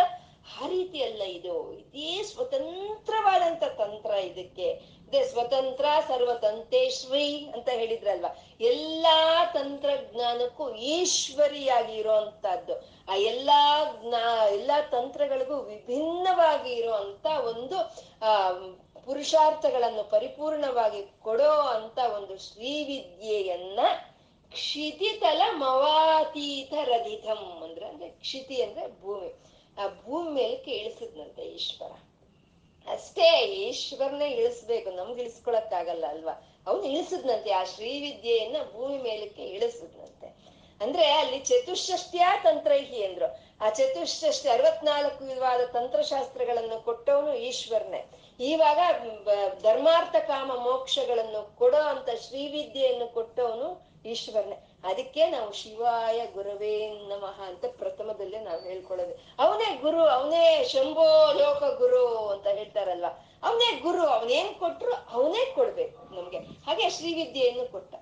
ಮತ್ತೆ ಏನ್ ಕೊಟ್ರು ಅವನೇ ಕೊಡ್ಬೇಕು ಅನ್ನೋವಾಗ ಶ್ರೀವಿದ್ಯೆಯನ್ನೇ ಕೊಡ್ಬೋದಲ್ವಾ? ಯಾಕೆ ಅರವತ್ನಾಲ್ಕು ವಿಧವಾದ ತಂತ್ರ, ತಂತ್ರಶಾಸ್ತ್ರವನ್ನು ಕೊಟ್ಟ ಅವನು ಹಾಗೆ ಅಂತಂದ್ರೆ ಅದಕ್ಕೋಸ್ಕರ ಅಳೋರವರು ಇರ್ತಾರಲ್ವಾ? ನಿಂಗ್ ಬೇಡ, ಅದೆಲ್ಲ ಬೇಡ, ಮೋಕ್ಷ ಕೊಡ್ತೀನಿ ಬಾ ಅಂದ್ರೆ ಯಾರು ಬರ್ತಾರೆ ಅದಕ್ಕೆ ಹೇಳೋರು ಇರ್ತಾರಲ್ವಾ? ಇವಾಗ ಮಕ್ಕಳಿಗೆ ಏನಾದ್ರು ಮಾಡ್ಬೇಕು ಅಂತ ತಂದೆ ಅನ್ಕೊಳ್ತಾ ಇದ್ರೆ ಅವನು ನನ್ಗೆ ಶರ್ಟ್ ಕೊಡು, ನನಗೆ ಪ್ಯಾಂಟ್ ಕೊಡ್ಸು, ನನ್ಗೆ ಬೈಕ್ ಕೊಡ್ಸು ಅಂದ್ರೆ ಏನ್ ಮಾಡ್ತಾನೆ? ತಂದೆ ಕೊಡಿಸ್ತಾನೆ ಅಲ್ವಾ? ಹಾಗೆ ಅದಕ್ಕೆ ಅಳೋರು ಇರ್ತಾರೆ. ಆ ಅಳೋರ್ಗೋಸ್ಕರ ಅರವತ್ನಾಲ್ಕು ವಿಧವಾದಂತ ಒಂದು ತಂತ್ರಶಾಸ್ತ್ರಗಳು. ಆದ್ರೆ ಆ ಶ್ರೀವಿದ್ಯೆ ಹಾಗೆ ಕೋರಿಕೆಗೆ ಬಳಕೆ ಆಗುವಂತ ಶ್ರೀವಿದ್ಯೆ ಅಲ್ಲ ಅದು. ಅದು ಭೋಗ ಮುಕ್ತಿ ವಿದ್ಯೆ ಈ ನಾವು ಬದುಕಿರೋವರೆಗೂ ನಮ್ಗೆ ಏನ್ ಬೇಕು ಅದನ್ನ ಕೊಡ್ತಾ ಈ ಜೀವಿ ಹೋದ್ಮೇಲೆ ನಮ್ಗೆ ಮುಕ್ತಿಯನ್ನು ಕೊಡುವಂತ ವಿದ್ಯೆ, ಅದು ಶ್ರೀವಿದ್ಯೆ ಅನ್ನೋದನ್ನ ಇಲ್ಲಿ ತೋರಿಸ್ತಾ ಇದ್ದಾರೆ. ಹಾಗೆ ಆ ಶ್ರೀವಿದ್ಯೆಯನ್ನ ಆ, ಕೊಡೋದಕ್ಕೋಸ್ಕರ ಈಶ್ವರ ಅವನು ಅವನ ವೇಷವನ್ನು ಬದಲಾಯಿಸ್ಕೊಳ್ತಾನಂತೆ ಅಂದ್ರೆ ಇವಾಗ ನಾವು ಬದಲಾಯಿಸ್ಕೊಳ್ತೀವಲ್ವಾ? ಅಡ್ಗೆ ಮಾಡೋವಾಗ ಒಂದ್ ರೀತಿ ಇರ್ತೀವಿ, ಪೂಜೆ ಮಾಡೋವಾಗ ಒಂದ್ ರೀತಿ ಇರ್ತೀವಿ, ಆಚೆ ಹೋಗೋವಾಗ ಒಂದ್ ರೀತಿ ಇರ್ತೀವಲ್ವಾ ನಾವು? ಹಾಗೆ ಅವನು ಶ್ರೀವಿದ್ಯೆಯನ್ನು ಕೊಡೋವಾಗ ಅವನ ವೇಷವನ್ನು ಬದಲಾಯಿಸ್ಕೊಂಡಂತ. ಯಾವ ವೇಷವನ್ನು ಹಾಕೊಂಡ ಅವನು ಅಂದ್ರೆ ದಕ್ಷಿಣಾಮೂರ್ತಿ ರೂಪ ವೇಷ ಹಾಕೊಂಡಂತೆ ಆ ದಕ್ಷಿಣಾಮೂರ್ತಿ ರೂಪವನ್ನು, ವೇಷವನ್ನು ಹಾಕೊಂಡು ಅವನು ಶ್ರೀವಿದ್ಯೆಯನ್ನು ಕೊಟ್ಟನಂತೆ ಇದೇ ಸ್ವತಂತ್ರ ಸ್ವತಂತ್ರ ಸರ್ವತಂತೆ ಶ್ರೀ ದಕ್ಷಿಣಾಮೂರ್ತಿ ರೂಪಿಣಿ ಸನಕಾದಿ ಸಮಾರಾಧ್ಯ ಶಿವಜ್ಞಾನ ಪ್ರದಾಯಿನಿ ಅಂತ ಲಲಿತಾ ಸಹಸ್ರನಾಮದಲ್ಲಿ ಹೇಳಿರುವಂತಹದ್ದು. ಈ ಸನಕ, ಸನಂದನ, ಸುಜಾತ ಸನತ್ ಕುಮಾರ ಇವರು ನಾಲ್ಕು ಜನನು ಇವರು ಬ್ರಹ್ಮದೇವರಿಗೆ ಮಾನಸ ಪುತ್ರರು ಇವರು.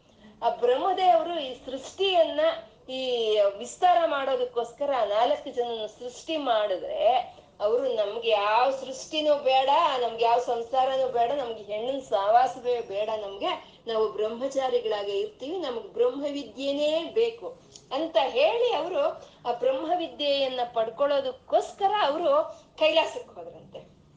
ಕೈಲಾಸಕ್ಕೆ ಹೋದ್ರೆ ಅಲ್ಲಿ ಈಶ್ವರ ತಲೆ ಮೇಲೆ ಗಂಗೆ, ಅದೊಂದು ಹೆಣ್ಣು, ಪಕ್ಕದಲ್ಲಿ ಪಾರ್ವತಿ, ಅದೊಂದು ಹೆಣ್ಣು, ಇಬ್ರು ಹೆಣ್ಣು. ಹೆಣ್ಣೇ ಬೇಡ, ಹೆಣ್ಣಿದ್ರೆ ಸಂಸಾರ ಅಂತ ಬಂದವ್ರಿಗೆ ಅಲ್ಲಿ ಇಬ್ರು ಹೆಂಡ್ರು ಕಾಣಿಸಿದ್ರೆ ಹೇಗೆ? ಪಕ್ಕದಲ್ಲಿ ನೋಡಿದ್ರೆ ಗಣಪತಿ, ಈ ಕಡೆ ನೋಡಿದ್ರೆ ಸ್ಕಂದ. ಗಾನ, ಭಜಾನ ನಡೀತಾ ಇದೆ. ನಂದಿ ಭೃಂಗಿ ಶೃಂಗಿ ಎಲ್ಲ ಇದ್ದಾರೆ ಅಲ್ಲಿ. ಓ, ಈ ಬಹು ಕುಟುಂಬಿಕನ ನಮ್ಗೆ ಬ್ರಹ್ಮವಿದ್ಯೆಯನ್ನು ಕೊಡೋದು ಇವನ್ ಕೈಲಾಗಲ್ಲ ಅಂತ ಹೊರಟೋಗ್ಬಿಟ್ರಂತೆ ಅವ್ರು. ಹಾಗೆ ಕೈಲಾಸದ ಬಾಗಿಲಿಂದ ಒಳಕ್ಕೆ ಬರ್ಲಿಲ್ಲ ಹಾಗೆ ಹೊರಟೋಗ್ಬಿಟ್ರಂತೆ. ಹೊರಟೋಗ್ಬಿಟ್ರೆ ಅಷ್ಟು ದೂರ ಹೋಗೋ ಅಷ್ಟೊತ್ತಿಗೆ ಅಲ್ಲಿ ಒಂದು ಮುನ್ನೂರ ಯೋಜನೆಯಷ್ಟು ಅಗಲವಾಗಿ ನೂರು ಯೋಜನೆಗಳ ಎತ್ತರ ಇರೋ ಅಂತ ಒಂದು ಆಲದ ಮರ ಇತ್ತಂತೆ ಆ ಆಲದ ಮರದ ಕೆಳಗೆ ಒಂದು ಮೂವತ್ತು ವರ್ಷದ ಯುವಕ ಕೂತಿದ್ದಾನೆ. ಯಾರು ಇಲ್ಲ, ಹೆಂಗಸರು ಯಾರು ಇಲ್ಲ ಪಕ್ಕದಲ್ಲಿ. ಅವನೊಬ್ನೇ ಕೂತಿದ್ದಾನೆ. ಅವನು ಸುತ್ತು ಈ ತಲೆ ಎಲ್ಲ ಬೆಳಗಾಗಿರುವಂತ ವಯಸ್ಕರು, ವೃದ್ಧರು ಕೂತಿದಾರಂತೆ ಅವನ್ ಮುಂದ್ಗಡೆ. ಇವ್ರು ದೂರದಿಂದ ನೋಡಿದ್ರು. ನೋಡಿದ ತಕ್ಷಣ ಇವ್ರಿಗೆ ಅನ್ಸ್ತು, ಓಹೋ, ಇವನು ನಮ್ಗೆ ಬ್ರಹ್ಮವಿದ್ಯೆಯನ್ನು ಕೊಡಬಹುದು. ಯಾಕೆಂದ್ರೆ ಇವನ ಹತ್ರ ಯಾರು ಹೆಂಗಸರು ಕಾಣಿಸ್ತಾ ಇಲ್ಲ. ಅಂತ ಹೇಳಿ ಬಂದು ಅವರು, ಆ, ಅಲ್ಲಿ ಕೂತಿದ್ದಂತ ಯುವಕ, ದಕ್ಷಿಣಾಮೂರ್ತಿ ಅವನು. ಅವನ್ ಮುಂದೆ ಬಂದು ಕೂತ್ಕೊಂಡ ತಕ್ಷಣ ಇವ್ರಿಗೆ ಎಲ್ಲವೂ ಆ ಶ್ರೀವಿದ್ಯೆಯ ಒಂದು ಉಪದೇಶವೂ ಇವ್ರಿಗೆ ಆಗೋಯ್ತಂತೆ. ಇವ್ರಿಗೆ ಅವಾಗ ಅರ್ಥ ಆಯ್ತಂತೆ, ಅಲ್ಲಿ ಇಲ್ಲಿ ಒಬ್ಬನಾಗ್ ಕಾಣಿಸ್ತಾ ಇದ್ದಿದ್ದೆ, ಅಲ್ಲಿ ಇಬ್ರಾಗಿದ್ದಿದ್ದು.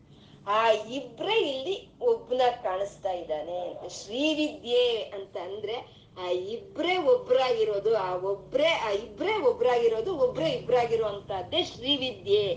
ಆ ಶಿವ ಶಕ್ತಿ ಒಬ್, ಇಬ್ರು ಅವಿಭಾಜ್ಯರು. ಅನ್ನೋದು ಅವ್ರಿಗೆ ಆ ಸನಕ ಸನಂದನಾದರಿಗೆ ಅವರಿಗೆ ಅಲ್ಲಿ ತಿಳಿಯುತ್ತಂತೆ. ಹಾಗೆ ಅದು ಸ್ವತಂತ್ರವಾಗಿರುವಂತ ಒಂದು ವಿದ್ಯೆ ಅದು. ಸ್ವತಂತ್ರ ಸರ್ವತಂತೇಶ್ವರಿ ದಕ್ಷಿಣಾಮೂರ್ತಿ ರೂಪಿಣಿ ಸನಕಾದಿ ಸಮಾರಾಧ್ಯ. ಆ ರೀತಿ ಸಿಕ್ಕಿದಂತ ಶ್ರೀವಿದ್ಯೆಯನ್ನ ಯಾರಪ್ಪ ಉಪಾಸನೆ ಮಾಡಿದ್ರು ಅಂದ್ರೆ ಸನಕ ಸನಂದನಾದರೂ ಉಪಾಸನೆ ಮಾಡಿದ್ರಂತೆ ಹಾಗೆ ಮಾಡಿದ್ರೆ ಆ ಶ್ರೀವಿದ್ಯೆ ಕೊಟ್ಟಿದ್ದೆ ಅಂದ್ರೆ ಶಿವಜ್ಞಾನ ಪ್ರದಾಯಿನಿ. ದಕ್ಷಿಣಾಮೂರ್ತಿ ರೂಪಿಣಿ ಸನಕಾರಿ ಸಮಾರಾಧ್ಯ ಶಿವಜ್ಞಾನ ಪ್ರದಾಯಿನಿ. ಆ ಶ್ರೀವಿದ್ಯೆ ಶಿವಜ್ಞಾನವನ್ನು ಕೊಡ್ತಂತೆ.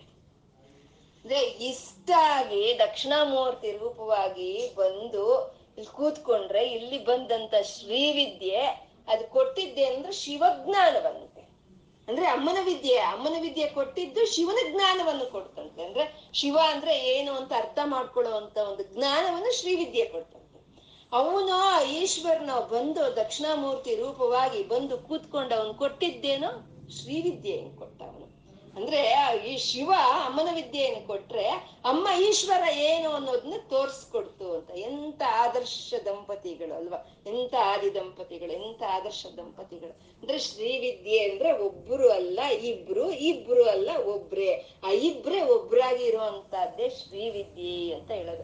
ಅಂತ ಒಂದು ವಿದ್ಯೆಯನ್ನ ಸನಕ ಸನಂದನಾದ್ರು ಸನಕ ಸನಂದನಾದ್ರು, ಯಾವುದು ಬೇಡ ಅಂತ ಹೇಳಿದಂತ ಸನಕ ಸನಂದನಾದ್ರು ಆ ಉಪಾಸನೆ ಮಾಡ್ದಂತ, ಆರಾಧನೆ ಮಾಡ್ದಂತ ಶ್ರೀವಿದ್ಯೆ, ಇದು ಒಂದು ಮೋಕ್ಷವನ್ನು ಪಡ್ಕೊಳ್ಳೋದಕ್ಕೆ ಒಂದು ನಾವು ಉಪಯೋಗಿಸ್ಕೊಳ್ಳೋ ಅಂತ ಶ್ರೀವಿದ್ಯೆ ಹೊರತು ಇದು ಅರವತ್ನಾಲ್ಕು ವಿಧವಾದ ಒಂದು ತಂತ್ರಗಳೊಂದಿಗೆ ಕೋರಿಕೆಗಳನ್ನು ತೀರ್ಸ್ಕೊಳ್ಳೋ ಅಂತ ವಿದ್ಯೆ ಅಲ್ಲ ಇದು ಅಂತ ಅನ್ನೋದನ್ನ ಗುರುಗಳು ಸಮಾಜದಲ್ಲಿ ಆವತ್ತು ಇದ್ದಂತ ಒಂದು ಸಮಸ್ಯೆಗೆ ಒಂದು ಪರಿಷ್ಕಾರವನ್ನು ತೋರಿಸ್ಕೊಟ್ಟಿರೋ ಅಂತದ್ದು ಇದು ಕೋರಿಕೆಗಳಿಗೋಸ್ಕರ ಶ್ರೀವಿದ್ಯೆ ಅಲ್ಲ. ಮೋಕ್ಷಕ್ಕೋಸ್ಕರ ಶ್ರೀವಿದ್ಯೆ, ಆ ಶಿವನ ಒಂದು ಜ್ಞಾನವನ್ನು ಪಡ್ಕೊಳ್ಳೋದಕ್ಕೆ, ಆ ಬ್ರಹ್ಮ ಜ್ಞಾನವನ್ನು ಪಡ್ಕೊಳ್ಳೋದಕ್ಕೆ ಕೆಲ್ಸಕ್ಕೆ ಬರೋ ಅಂತದ್ದು ಈ ಶ್ರೀವಿದ್ಯೆ ಅನ್ನೋದನ್ನ ಗುರುಗಳು ನಮ್ಗೆ ಈ ಶ್ಲೋಕದ ಮೂಲಕ ತಿಳಿಸಿದ್ರು. ಮತ್ತೆ ಇನ್ನ ಎರಡು ಶ್ಲೋಕಗಳು ಒಟ್ಟಿಗೆ ಹೇಳ್ಕೊಳ್ಳೋ ಅಂತ ಶ್ಲೋಕಗಳು, ಎರಡು ಜೊತೆ ಜೊತೆಯಲ್ಲೇ ನಾವು ಹೇಳ್ಕೊಳ್ಳೋ ಅಂತ ಒಂದು ಶ್ಲೋಕಗಳು ಎರಡು ಜೊತೆಯಲ್ಲೇ ಹೇಳ್ಬಿಡಿ ಸುಮ. ಶಿವ ಶಕ್ತಿ कामः क्षितिरथ रविः शीतकिरणः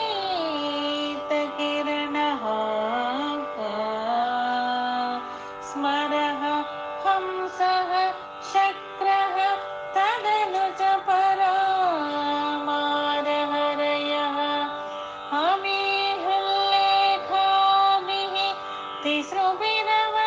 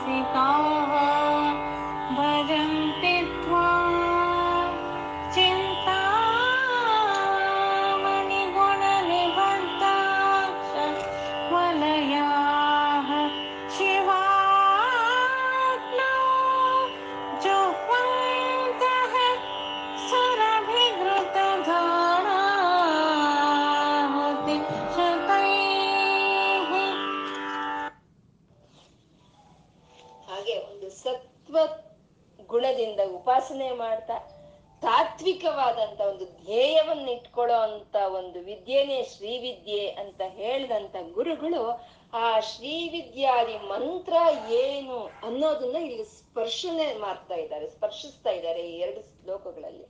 ನಾವು ಹೇಳ್ಕೊಂಡಿದೀವಿ ಮೊದಲನೇ ದಿನನೇ, ಸೌಂದರ್ಯ ಲಹರಿ ಅಂತ ಅಂದ್ರೆ ಸ್ಥೂಲ ಸೌಂದರ್ಯ, ಮಂತ್ರ ಸೌಂದರ್ಯ, ಕುಂಡಲಿನಿ ಸೌಂದರ್ಯ ಪರತತ್ವ ಸೌಂದರ್ಯ, ಈ ನಾಲ್ಕು ಸೇರಿದ್ರೇನೆ ಅದು ಸೌಂದರ್ಯ ಲಹರಿ ಅಂತ ನಾವು ಹೇಳ್ಕೊಂಡಿದ್ವಿ. ಆ ಸ್ಥೂಲ ಸೌಂದರ್ಯವನ್ನು ಒಂದ್ ಸ್ವಲ್ಪ ವರ್ಣನೆ ಮಾಡಿದ್ರು. ಕುಮಳತ್ವಾಂಚಿ ಧಾಮ ಅನ್ನೋ ಶ್ಲೋಕದಲ್ಲಿ ನಮ್ಗೆ ತಿಳಿಸಿದ್ರು ಸ್ವಲ್ಪ ಮಟ್ಟಕ್ಕೆ ಇನ್ನು ನಲ್ವತ್ತೆರಡನೇ ಶ್ಲೋಕದಿಂದ ಐವತ್ತೊಂಬತ್ತು ಶ್ಲೋಕಗಳ ಸ್ಥೂಲ ಶರೀರದ ಸೌಂದರ್ಯ ವರ್ಣನೆ ಮಾಡ್ತಾರೆ. ಇನ್ ಮತ್ತೆ ಇನ್ನು ಕುಂಡಲಿನಿ ಸೌಂದರ್ಯವನ್ನು ಮಹಿ ಮೂಲಾಧಾರ ಮೂಲಾಧಾರೆ ಅನ್ನೋ ಶ್ಲೋಕ, ಸುಧಾಧಾರ ಸಾರೈಹಿ, ತಟಿಲ್ಲೇಖ ತನ್ವೀಮನ್ನು ಕೆಲವು ಶ್ಲೋಕಗಳಲ್ಲಿ ಆ ಕುಂಡಲಿನಿಯ ಸೌಂದರ್ಯವನ್ನು ನಮ್ಗೆ ತಿಳಿಸ್ಕೊಟ್ರು. ಇನ್ನ ಪರತತ್ವ ಪರತತ್ವ ಸೌಂದರ್ಯ ಅಂದ್ರೆ ಚಿದಾನಂದ ಲಹರೀಂ, ಪರಮಾನಂದ ಲಹರೀಂ ಅಂತ ಆ ತತ್ವವನ್ನ ಅಲ್ಲಿ ತೋಳಿಸ್ಕೊಟ್ಟಿದ್ರು. ಅಂದ್ರೆ ಮಂತ್ರ ಸೌಂದರ್ಯ ಇಲ್ಲಿವರೆಗೂ ಹೇಳಿಲ್ಲ ನಮ್ಗೆ.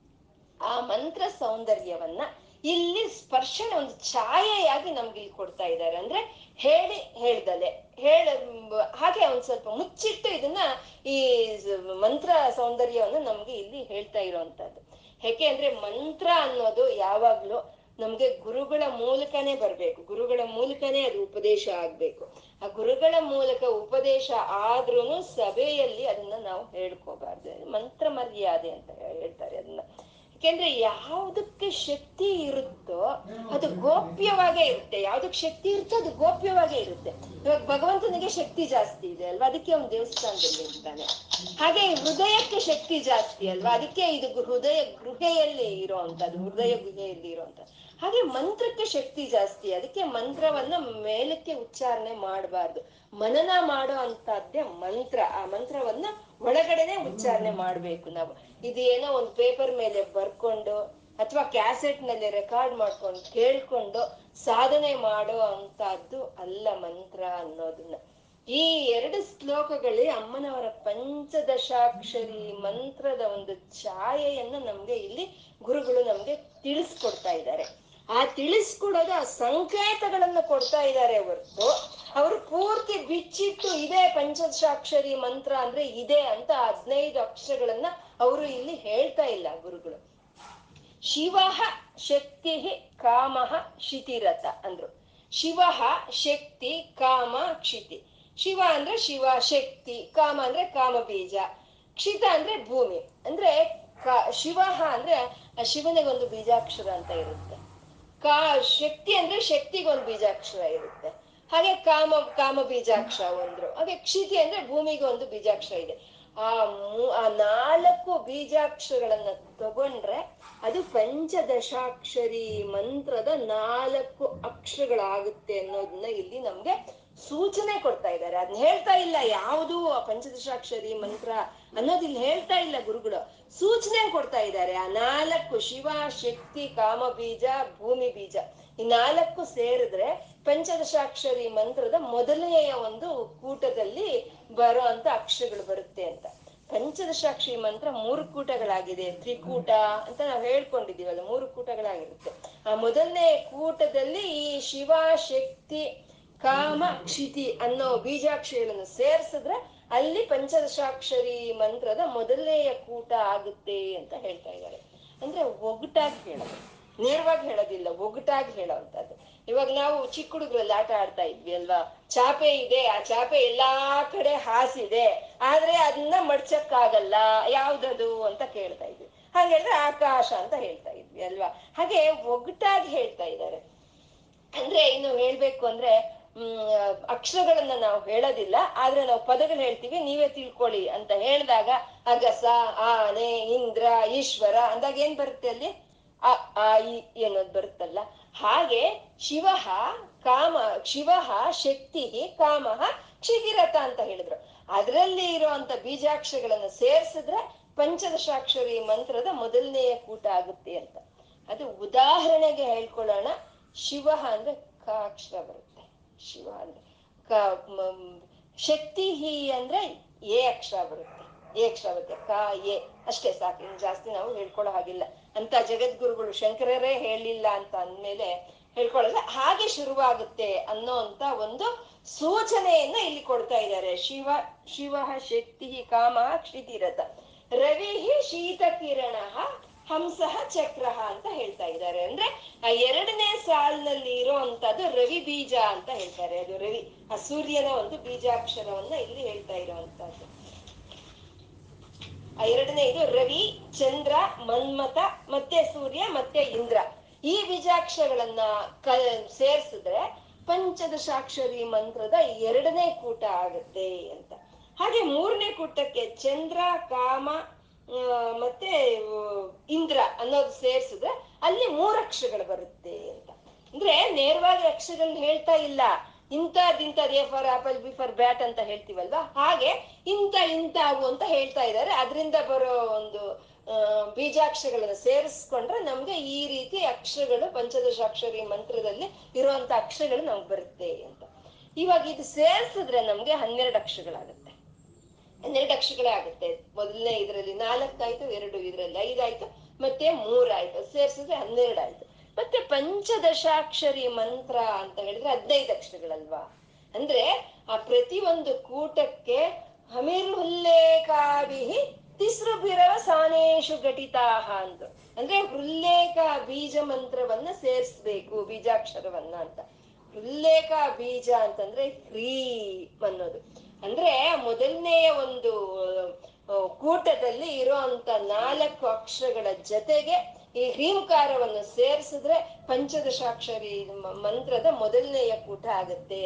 ಎರಡನೇ ಕೂಟದಲ್ಲಿ ಇರುವಂತ ಐದು ಅಕ್ಷರಗಳಿಗೆ ಹ್ರೀಂಕಾರವನ್ನು ಸೇರಿಸಿದ್ರೆ ಅದು ಎರಡನೇ ಕೂಟ ಆಗುತ್ತೆ. ಮೂರನೇ ಕೂಟದಲ್ಲಿ ಇರುವಂತ ಮೂರು ಅಕ್ಷರಗಳಿಗೆ ಹ್ರೀಂಕಾರವನ್ನು ಸೇರಿಸಿದ್ರೆ ಅದು ಮೂರನೇ ಕೂಟ ಆಗುತ್ತೆ. ಅದು ಪಂಚದಶಾಕ್ಷರಿ ಮಂತ್ರವಾಯಿತು ಅನ್ನೋದನ್ನ ಅವರು ಇಲ್ಲಿ ಒಂದು ಒಂದು ರಹಸ್ಯವಾಗಿ ಒಂದು ಒಂದು ತಿಳಿಸ್ತಾ ಇರೋ ಅಂತದ್ದು ಅದು ಹಾಗೆ. ಅದು ಅದು ಯಾರು ಇಲ್ವೇ? ಎಲ್ಲ ಹೊರಟೋಗಿದ್ದಂಗಿದೆ. ಸುಮಾ ಸುಧಾ ಎಲ್ಲ ಹೊರಟೋಗಿದ್ದಾರೆ. ಸುಮಾ ಸುಮ ಹೋಗಿದ್ದಾರೆ. ಸುಧಾ ರಶ್ಮಿ ಇದ್ದಾರೆ. ಹಾಗೆ ಹೃಲ್ಲೇಖಾಭಿ ತಿಸ್ರುಭಿರವ ಸಾನೇಶು ಘಟಿತ ಹಾಗೆ ಆ ಹ್ರೀಂ ಬೀಜವನ್ನು ಸೇರಿಸಿದ್ರೆ ಹದಿನೈದು ಅಕ್ಷರಗಳ ಆಗಿ ಇರುವಂತ ಪಂಚದಶಾಕ್ಷರಿ ಮಂತ್ರ ಆಗುತ್ತೆ ಅಂತ. ಭಜಂತೆ ವರ್ಣಾಸ್ತೆ ತವ ಜನನಿ ನಾಮಾವಯತಾಂ. ಅಂದ್ರೆ ಆ ರೀತಿ ಪಂಚದಶಾಕ್ಷರ ಮಂತ್ರವೇ ನಿನ್ನ ಅವಯವವಾಗಿದೆ ತಾಯಿ ಅಂತ ನಾವು ಧ್ಯಾನ ಮಾಡ್ಬೇಕಂತೆ. ಅಂದ್ರೆ ನಾವು ಹೇಳ್ಕೊಳ್ತಾ ಇದೀವಿ ಪಂಚದಶಾಕ್ಷರಿ ಮಂತ್ರವೇ ಅಮ್ಮನವರ ಶರೀರ ಅಂತ ನಾವು ಹೇಳ್ಕೊಂಡಿದೀವಲ್ವಾ ಇವಾಗ ಈ ರೀತಿ ತೋರಿಸಿಕೊಟ್ಟು ಈ ಒಂದು ಅಕ್ಷರಗಳೇ ನಿನ್ನ ಒಂದು ನಾಮ, ಒಂದು ನಿನ್ನ ನಾಮದ ಅವಯವಗಳು, ನಿನ್ನ ಶರೀರದ ಅವಯವಗಳು ಆಗಿದೆ ಅಮ್ಮ ಅಂತ ಇಲ್ಲಿ ಗುರುಗಳು ಹೇಳ್ತಾ ಇರುವಂತಹದ್ದು. ಅಂದ್ರೆ ಮೊದಲನೆಯ ಒಂದು ಅಕ್ಷರ ಮೊದಲನೆಯ ಒಂದು ಖಂಡದಲ್ಲಿ ಇರುವಂತ ಒಂದು ನಾಲ್ಕು ಅಕ್ಷರಗಳು ಈ ಮೂಲಾಧಾರದಲ್ಲಿ ಇರುವಂತಹದ್ದು. ಆ ಮೂಲಾಧಾರ ಅಂದ್ರೆ ಅದು ಅಗ್ನಿಮಂಡಳ ಅಂತ ಹೇಳ್ತಾರೆ. ಮತ್ತೆ ಮಧ್ಯದ ಅಂದ್ರೆ ಸೂರ್ಯಮಂಡಳ, ಇಲ್ಲಿರುವಂತಹದ್ದು ಐದು ಅಕ್ಷರಗಳು. ಈ ಅಗ್ನಿಮಂಡಳಕ್ಕೂ ಈ ಸೂರ್ಯ ಮಂಡಳಕ್ಕೂ ಮಧ್ಯದಲ್ಲಿ ಇರುವಂತದ್ದೇ ಬ್ರಹ್ಮ ಗ್ರಂಥಿ ಅಂತ ಹೇಳಿದ್ರಲ್ವಾ? ಆ ಬ್ರಹ್ಮ ಗ್ರಂಥಿಯನ್ನೇ ಕ್ರೀಂಕಾರ ಅಂತ ಭಾವನೆ ಮಾಡ್ಬೇಕು. ಒಂದು ಸ್ವಲ್ಪ, ಒಂದ್ ಸ್ವಲ್ಪ ಎಚ್ಚರಿಕೆಯಿಂದ ಕೇಳಿಸ್ಕೊಳ್ಳಿ? ಹಾಗೆ ಆ ಅಗ್ನಿಮಂಡಳ ಕೆಳಗಡೆ ಮೂಲಾಧಾರ ಸೂರ್ಯ ಮಂಡಳ ಒಂದು ಹೃದಯ ಸ್ಥಾನ ಈ ಎರಡು ಮಧ್ಯದಲ್ಲಿ ಇರುವಂತ ಬ್ರಹ್ಮ ಗ್ರಂಥಿ ಅದನ್ನ ಕ್ರಿಯಂಕಾರ ಅಂತ ಭಾವನೆ ಮಾಡ್ಬೇಕು. ಹಾಗೆ ಈ ಸೂರ್ಯ ಮಂಡಳಕ್ಕೂ ಈ ಚಂದ್ರಮಂಡಳಕ್ಕೂ ಮಧ್ಯದಲ್ಲಿ ಇರುವಂತ ಒಂದು ಅದನ್ನ ವಿಷ್ಣು ಗ್ರಂಥಿ ಅಂತ, ಅದು ಹ್ರೀಂಕಾರವಾಗಿ ನಾವು ಭಾವನೆ ಮಾಡ್ಬೇಕು. ಆಮೇಲೆ ಕೊನೆಗೆ ಬರುವಂತದ್ದು ಚಂದ್ರಮಂಡಲ ಅದು ಅಲ್ಲಿದ್ದು, ಅಲ್ಲಿ ಬರೋ ಅಂತ ಒಂದು ಅಕ್ಷರಗಳಿಗೂ ಹ್ರೀಂ ಸೇರಿಸ್ಬೇಕು. ಅದನ್ನ ರುದ್ರಗ್ರಂಥಿ ಅಂತ ನಾವು ಭಾವನೆ ಮಾಡ್ಬೇಕಂತೆ. ಅದು ಈ ರೀತಿ ಭಾವನೆ ಮಾಡ್ಬೇಕು. ಆ ಪಂಚದಶಾಕ್ಷರಿ ಮಂತ್ರವನ್ನ, ಆ ಅಮ್ಮನವರ ಅವಯವಗಳು ಅಂತ. ಹಾಗೆ ಆ ಪಂಚದಶಾಕ್ಷರಿ ಮಂತ್ರವನ್ನ ಏ ರೀತಿ ನಾವು ಧ್ಯಾನ ಮಾಡ್ಬೇಕು ಅಂತಂದ್ರೆ ಆ ಪಂಚದಶಾಕ್ಷರಿ ಮಂತ್ರದ ಮೊದಲನೇ ಕೂಟದ ಅಕ್ಷರಗಳನ್ನ ಮೂಲಾಧಾರದಲ್ಲಿ ನಾವು ಅದು ಧ್ಯಾನ ಮಾಡ್ತಾ ಅದನ್ನ ಹಾಗೆ ಮೆತ್ತಿಗೆ ಸೂರ್ಯ ಒಂದು ಒಂದು ಹೃದಯ ಸ್ಥಾನಕ್ಕೆ ತಗೊಂಡ್ ಬರ್ಬೇಕು. ಹೃದಯ ಸ್ಥಾನಕ್ಕೆ ತಗೊಂಡ್ ಬಂದು ಅಲ್ಲಿ ಎರಡನೇ ಕೂಟದ ಆರು ಅಕ್ಷರಗಳನ್ನ ಜಪಿಸ್ಕೋಬೇಕು. ಅಲ್ಲಿಂದ ಅದನ್ನ ಮೇಲಕ್ಕೆ ತಗೊಂಡ್ ಬಂದು ಆಜ್ಞಾ ಚಕ್ರದಲ್ಲಿ ತಗೊಂಡ್ ಬಂದು ಆಜ್ಞಾ ಚಕ್ರದಲ್ಲಿ ನಿಲ್ಸ್ಕೊಂಡು ಅಲ್ಲಿ ಮೂರನೆಯ ಒಂದು ಕೂಟದ ಒಂದು ಬಾಕಿ ಇರುವಂತ ಅಕ್ಷರಗಳನ್ನ ಇಲ್ಲಿ ಹೇಳ್ಕೋಬೇಕು. ಹೇಳ್ಕೊಂಡು ಅಲ್ಲಿಗೆ ಎಷ್ಟಾಯ್ತು? ಹದಿನೈದು ಅಕ್ಷರಗಳಾಯ್ತು.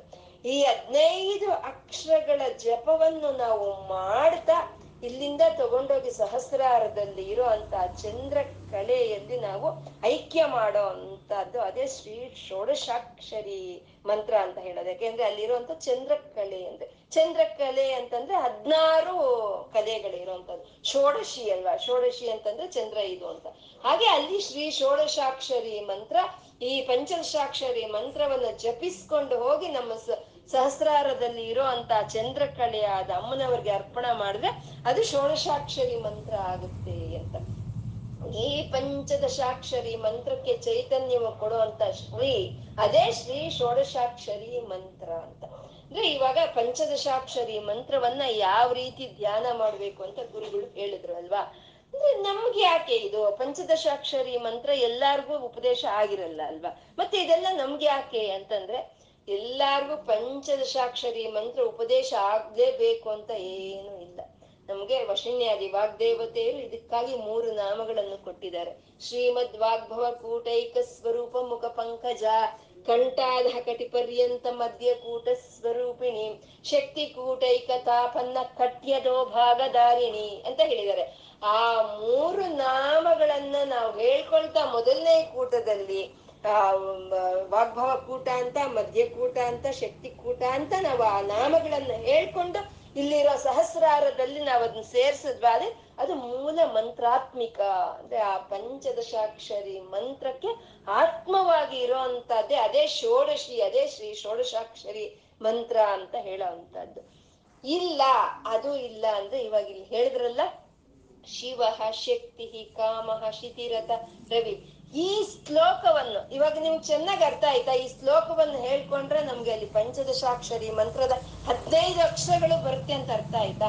ಈ ಶ್ಲೋಕವನ್ನು ನಾವು ಹೇಳ್ಕೊಂಡ್ರೆ ಸಾಕು, ಅದು ನಮ್ಗೆ ಆ ಪಂಚದಶಾಕ್ಷರಿ ಮಂತ್ರ ಹೇಳ್ಕೊಂಡಾಗ ಎಷ್ಟು ಸಿದ್ಧಿ ಬರುತ್ತೋ, ಈ ವಾಗ್ಭವ ಕೂಟ ಮಧ್ಯ ಕೂಟ ಅಂತ ಹೇಳ್ಕೊಂಡಾಗ ಎಷ್ಟು ಸಿದ್ಧಿ ಬರುತ್ತೋ, ಅಷ್ಟು ಸಿದ್ಧಿ ನಮ್ಗೆ ಈ ಶ್ಲೋಕದ ಉಚ್ಚಾರಣೆಯಿಂದ ಬರುತ್ತೆ. ಈ ಶ್ಲೋಕದ ಉಚ್ಚಾರಣೆ, ಶಿವ ಶಕ್ತಿ ಕಾಮ ಅಂತ ಹೇಳ್ಕೊಳ್ಳುವಂತದ್ದು ಅಂದ್ರೆ ಇದು ಉಚ್ಚಾರಣೆ ಮಾಡುವಂತ ಶ್ಲೋಕ ಇದು. ಶಿವ ಶಕ್ತಿ ಕಾಮ ಅಂತ ಅದು. ಆ ಶಬ್ದ ತರಂಗಗಳು ಅನ್ನೋದು ಅಷ್ಟು ಶಕ್ತಿಯನ್ನ ನಮ್ಗೆ ಕೊಡೋ ಅಂತದ್ದು ಇದು ಈ ಶ್ಲೋಕ.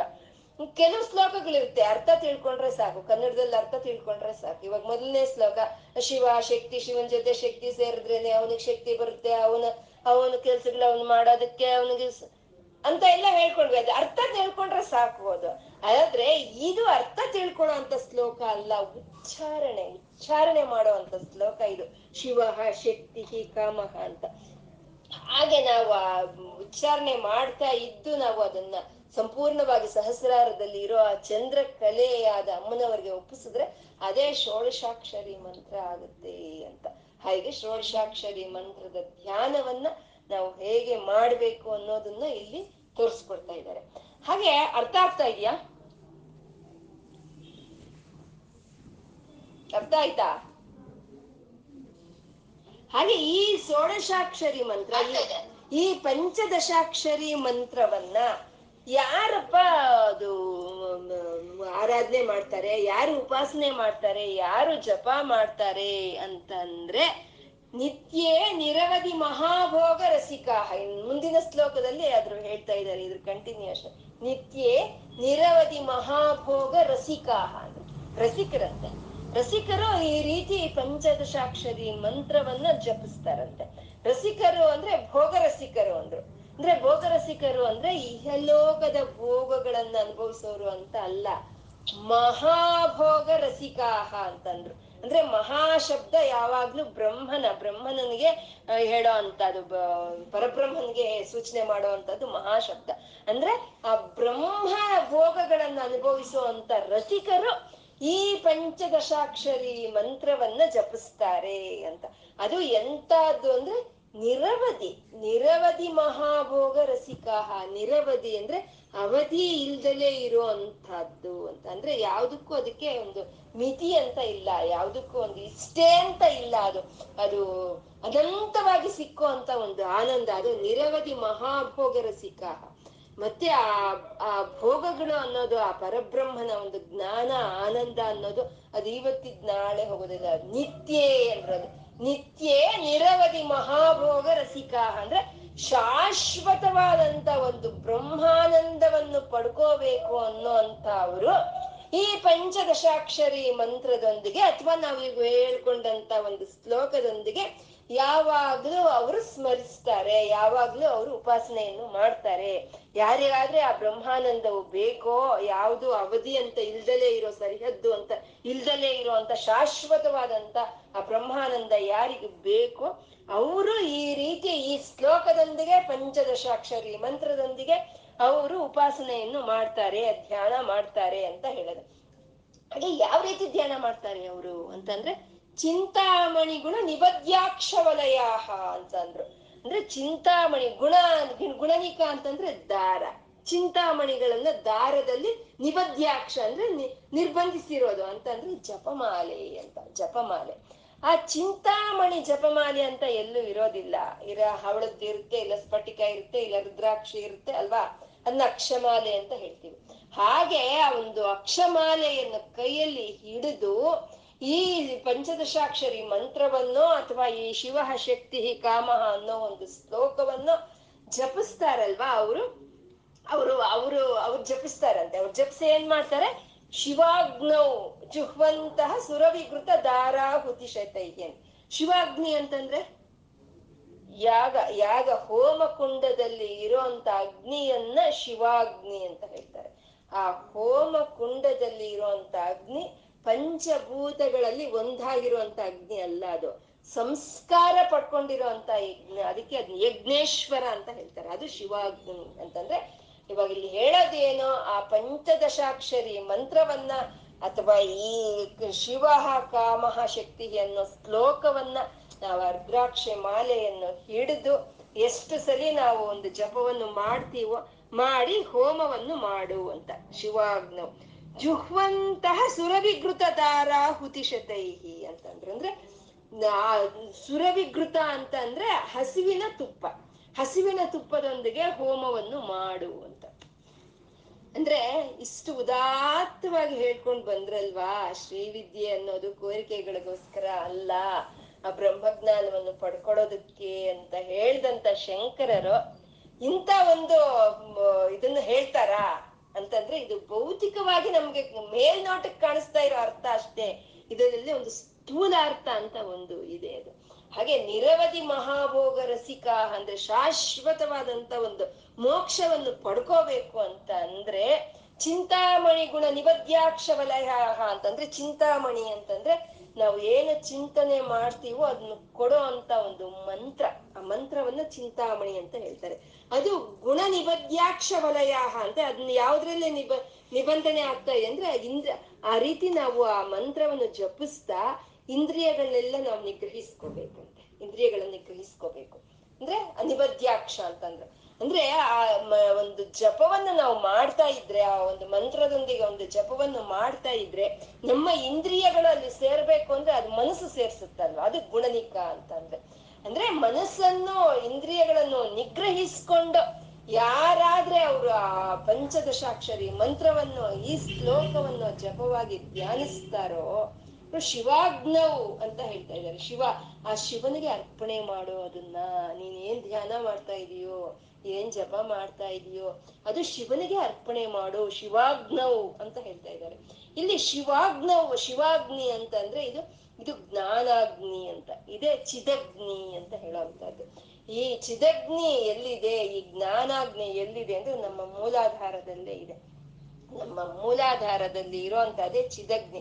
ಆ ಚಿದಗ್ನಿಯಲ್ಲಿ ನಾವು ಈ ಮಂತ್ರವನ್ನು ಧ್ಯಾನಿಸ್ತಾ ಇದೀವಾ, ಇದು ಮೇಲೆ ಸಹಸ್ರಾರದಲ್ಲಿ ಇರೋ ಆ ಷೋಡಶಿಯನ್ನು ಸೇರ್ತಾ ಅವಾಗ ಅಲ್ಲಿ ಬರೋ ಅಂತ ಒಂದು ಆನಂದ, ಒಂದು, ಆ, ಒಂದು ಜ್ಞಾನಾನಂದ ರಸವೇ ಅದೇ ಸುರಭಿಕೃತ ಅಂದ್ರೆ, ಆ, ಹಸುವಿನ ತುಪ್ಪ ಅಂತ ಹೇಳಿದ್ದು. ಅಂದ್ರೆ ಹಸುವಿನ ತುಪ್ಪ ಹಾಕಿದಾಗ ಹೋಮದಲ್ಲಿ ಆ ಅಗ್ನಿ ಹೇಗೆ ಪ್ರಜ್ವಲಿಸುತ್ತೋ ಹಾಗೆ ನಾವು ಮಾಡ್ತಾ ಇರುವಂತ ಈ ಪಂಚದಶಾಕ್ಷರಿ ಮಂತ್ರ, ಈ ಶಿವ ಶಕ್ತಿ ಕಾಮಹ ಅನ್ನೋ ಒಂದು ಈ ಶ್ಲೋಕ, ಈ ಸ್ಮರಂ ಯೋನಿಮ್ ಅನ್ನೋ ಒಂದು ಶ್ಲೋಕಗಳನ್ನ ನಾವು ಧ್ಯಾನಿಸ್ತಾ ಇದ್ರೆ ಅದು ಆ ಸುರವಿಕೃತ ದಾರಾಹುತಿಶತೆ ಇಲ್ಲಿಂದ ಬರ್ತಾ ಇರೋ ಆ ಜ್ಞಾನ, ಆನಂದ ಅನ್ನೋದು ಹಾಗೆ ಪ್ರಜ್ವಲ್ಸಿರುತ್ತಂತೆ, ಪ್ರಜ್ವಲವಾಗಿ ಆಗುತ್ತಂತೆ. ಅದು ಆ ಪಂಚದಶಾಕ್ಷರಿ ಮಂತ್ರವನ್ನು ಸ್ಮರಂ ಯೋ ನಿಮ್ ಲಕ್ಷ್ಮೀ ಮಂದ್ರು ಲಕ್ಷ್ಮೀ ಅಂದ್ರೆ ಲಕ್ಷ್ಮೀ ಬೀಜ ಅಂದ್ರೆ ಶ್ರೀ ಅಂತ. ಆ ಶ್ರೀ ಪಂಚದಶಾಕ್ಷರಿ ಮಂತ್ರಕ್ಕೆ ಶ್ರೀ ಸೇರಿಸ್ಬಿಟ್ರೆ ಅದೇ ಷೋಡಶಾಕ್ಷರಿ ಮಂತ್ರವಾಗುತ್ತೆ. ಆ ಷೋಡಶಾಕ್ಷರಿ ಮಂತ್ರವನ್ನೇ ನಾವು ಜಪಿಸ್ತಾ ಇದ್ರೆ ಅದರಿಂದ ಬರ್ತಾ ಇರೋಂತ ಒಂದು ಜ್ಞಾನ, ಆನಂದ ಅನ್ನೋದು ನಮ್ಮ ಶರೀರ ಪೂರ್ತಿ ಒಂದು ಅದು ಇದಾಗೋಗುತ್ತೆ. ಅದೇ ಶಿವಾಗ್ನಿ ಅಂತ ಒಂದು ಉದಾತ್ತವಾದಂತ ಒಂದು ಭಾವನೆಯನ್ನ ಇಲ್ಲಿ ಗುರುಗಳು ನಮ್ಗೆ ಹೇಳ್ತಾ ಇರೋ ಅಂತದ್ದು ಅಂದ್ರೆ ಶ್ರೀವಿದ್ಯೆ ಅಂತಂದ್ರೆ ಅದು ಯಾವ್ದು ಕೋರಿಕೆಗಳು ತೀರಿಸ್ಕೊಳ್ಳೋದಕ್ಕಲ್ಲ, ಶ್ರೀ ವಿದ್ಯೆ ಅಂದ್ರೆ ಮಂತ್ರ ಅಂತ ಅರ್ಥ. ವಿದ್ಯೆ ಅಂದ್ರೆ ಮಂತ್ರ ಅಂತ.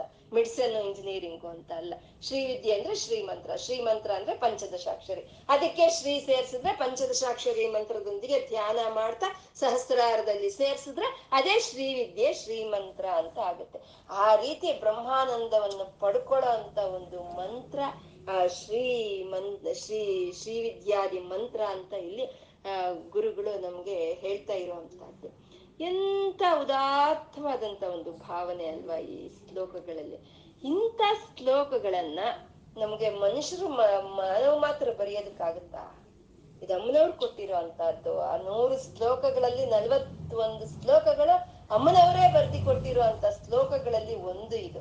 ಅಮ್ಮನವ್ರು ಬರ್ದಿರೋದಕ್ಕೆ ಅಷ್ಟು ಉದಾತ್ತವಾಗಿರೋ ಅಂತ ಒಂದು ಶ್ಲೋಕಗಳು. ಇದು ಮನುಷ್ಯರು ಮಾತ್ರ ಬರೆಯೋದಕ್ಕಾಗಲ್ಲ ಅಲ್ವಾ? ಎಂಥ ಉದಾತ್ತವಾದಂತ ಒಂದು ಭಾವನೆ, ಎಂಥ ಸಾತ್ವಿಕವಾದಂತ ಒಂದು ಉಪಾಸನೆ, ಎಂಥ ತಾತ್ವಿಕವಾದಂತ ಒಂದು ದೃಷ್ಟಿ ಇರೋಂಥದ್ದು ಹಾಗೆ ಈ ಪಂಚದಶಾಕ್ಷರಿ ಮಂತ್ರ, ಮೂರು ಕೂಟಗಳಾಗಿ ಇರುವಂತ ಈ ಪಂಚದಶಾಕ್ಷರಿ ಮಂತ್ರ ಅನ್ನೋದು ಅದೇ ಇಚ್ಛಾ, ಜ್ಞಾನ, ಕ್ರಿಯಾಶಕ್ತಿಗಳನ್ನು ತೋರಿಸುವಂತಹದ್ದು ಆ ಇಚ್ಛಾ ಜ್ಞಾನ ಕ್ರಿಯಾಶಕ್ತಿಗಳಿಗೆ ಚೈತನ್ಯವನ್ನು ಕೊಡುವಂತಹದ್ದೇ ಶ್ರೀ, ಅದೇ ಷೋಡಶಾಕ್ಷರಿ ಮಂತ್ರ.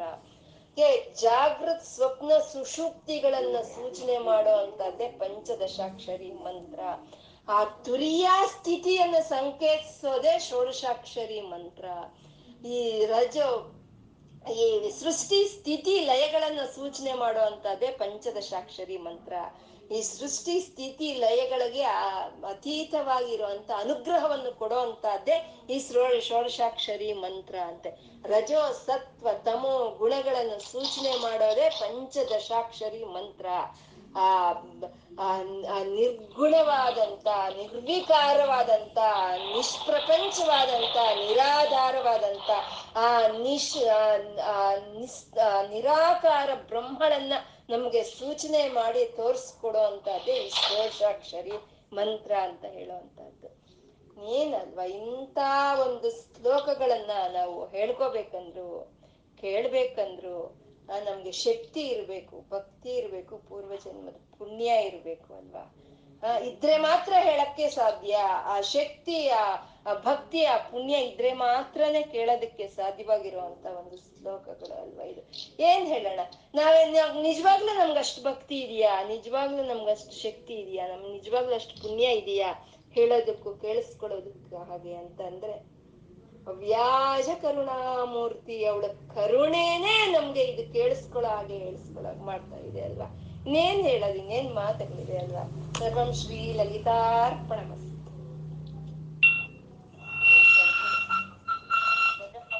ಮ್ಯೂಟ್ ಮಾಡ್ಕೊಳ್ಳಿ.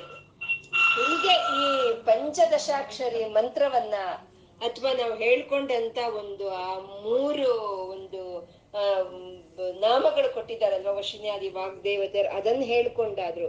ಅಥವಾ ಈ ಶಿವ ಶಕ್ತಿ, ಕಾಮ ಅನ್- ಅನ್ನೋ ಒಂದು ಶ್ಲೋಕಗಳನ್ನ ಹೇಳ್ಕೊಂಡು ನಾವು ಈ ರೀತಿ ಶ್ರದ್ಧೆಯಿಂದ, ಭಕ್ತಿಯಿಂದ ನಾವು ಧ್ಯಾನ ಮಾಡ್ತಾ ಇದ್ರೆ ನಮ್ಗದು ಎಂತ ಸಿದ್ಧಿ ಬರುತ್ತೆ ಅಂದ್ರೆ ನಾವು ಏನು ಬೇಡ್ಕೊಂಡ್ರೆ ಅದ್ ನಡೆಯುತ್ತಂತೆ ನಾವು ಏನು ಬೇಡ್ಕೊಂಡ್ರೆ ಅದಕ್ಕೆ ಅವರು ಸುಂದರಕಾಂಡದಲ್ಲಿ ಹೇಳ್ತಾರಲ್ವಾ ಗೌರೀಶುರ ಸಾಕ್ಷಿಗ ಅಂತ ಹೇಳ್ತಾರಲ್ವಾ. ಅದಕ್ಕೆ ಆ ಗೌರೀಶುರ ಸಾಕ್ಷಿನಂತೆ.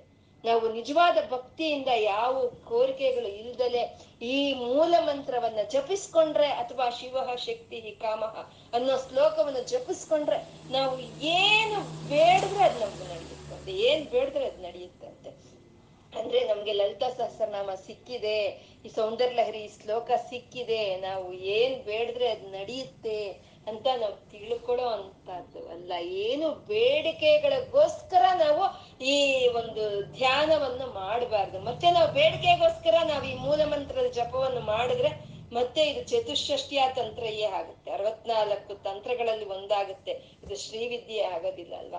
ಹಾಗೆ ನಾವು ಯಾವ್ದು ಕೋರಿಕೆಯಿಂದ ಈ ಧ್ಯಾನವನ್ನು ಮಾಡಬಾರ್ದು. ಹಾಗೆ ನಾವ್ ಏನಾದ್ರೂ ಬೈಕೆ ಅಂತ ಇದ್ರೆ, ಒಂದು ಬಯಸ್ತಾ ನಾವು ಈ ಧ್ಯಾನ ಮಾಡ್ತಾ ಇದೀವಿ ಹಾಗೆ ಅಂತ ಅಂದ್ರೆ ಅದು ನಿಸ್ವಾರ್ಥವಾದ ಇರ್ಬೇಕು. ಬೇರೆಯವ್ರಿಗೋಸ್ಕರ ನಾವ್ ಏನಾದ್ರೂ ಬೇಡ್ಕೋ, ಬೇಡ್ಕೋಬಹುದೇ ಹೊರ್ತು ನಾವು ಸ್ವಾರ್ಥ ಚಿಂತನೆಯಿಂದ ನಮ್ಗಾಗಿ ನಾವು ಏನು ಬೇಡ್ಕೊಳ್ಳೋ ಅಂತ ವಿದ್ಯೆ ಅಲ್ಲ ಶ್ರೀ ವಿದ್ಯೆ ಅಂತ. ಹೇಳೋ ಅಂತದ್ದು ಅಂದ್ರೆ ನಮ್ಗೆ ಸಿಕ್ಕಿದೆ ಹಾಗೆ ಅಂತ ಅಂದ್ರೆ ನಮ್ಗೆ ಇನ್ನೂ ಒಂದು ಜವಾಬ್ದಾರಿ ಅನ್ನೋದು ಜಾಸ್ತಿ ಆಯ್ತು ಅಲ್ವಾ? ಭಕ್ತಿಯಿಂದ, ಶ್ರದ್ಧೆಯಿಂದ ನಾವು ಇದನ್ನ ಜಪಿಸ್ಕೋಬೇಕು. ನಿರಂತರವಾಗಿ ನಾಲ್ಕು ಜನಕ್ಕೆ ಒಳ್ಳೆ ಆಗುವಂತ ಬಯಕೆಗಳನ್ನೇ ನಾವು ಬಯಸ್ಬೇಕು ಅಲ್ವಾ? ಅಂತ ಒಂದು ವಿದ್ಯೆ ಇದು ಶ್ರೀವಿದ್ಯೆ ಅಂತ. ಏನ್ ಹೇಳ್ಕೊಂಡಿದೀವೋ, ಎಲ್ಲ ಲಲಿತಾ ಪರ ಭಟ್ಟಾರಿಗೆ ಒಪ್ಪಿಸ್ತಾ ಸರ್ವಂ ಶ್ರೀ ಲಲಿತಾರ್ಪಣಮಸ್ತು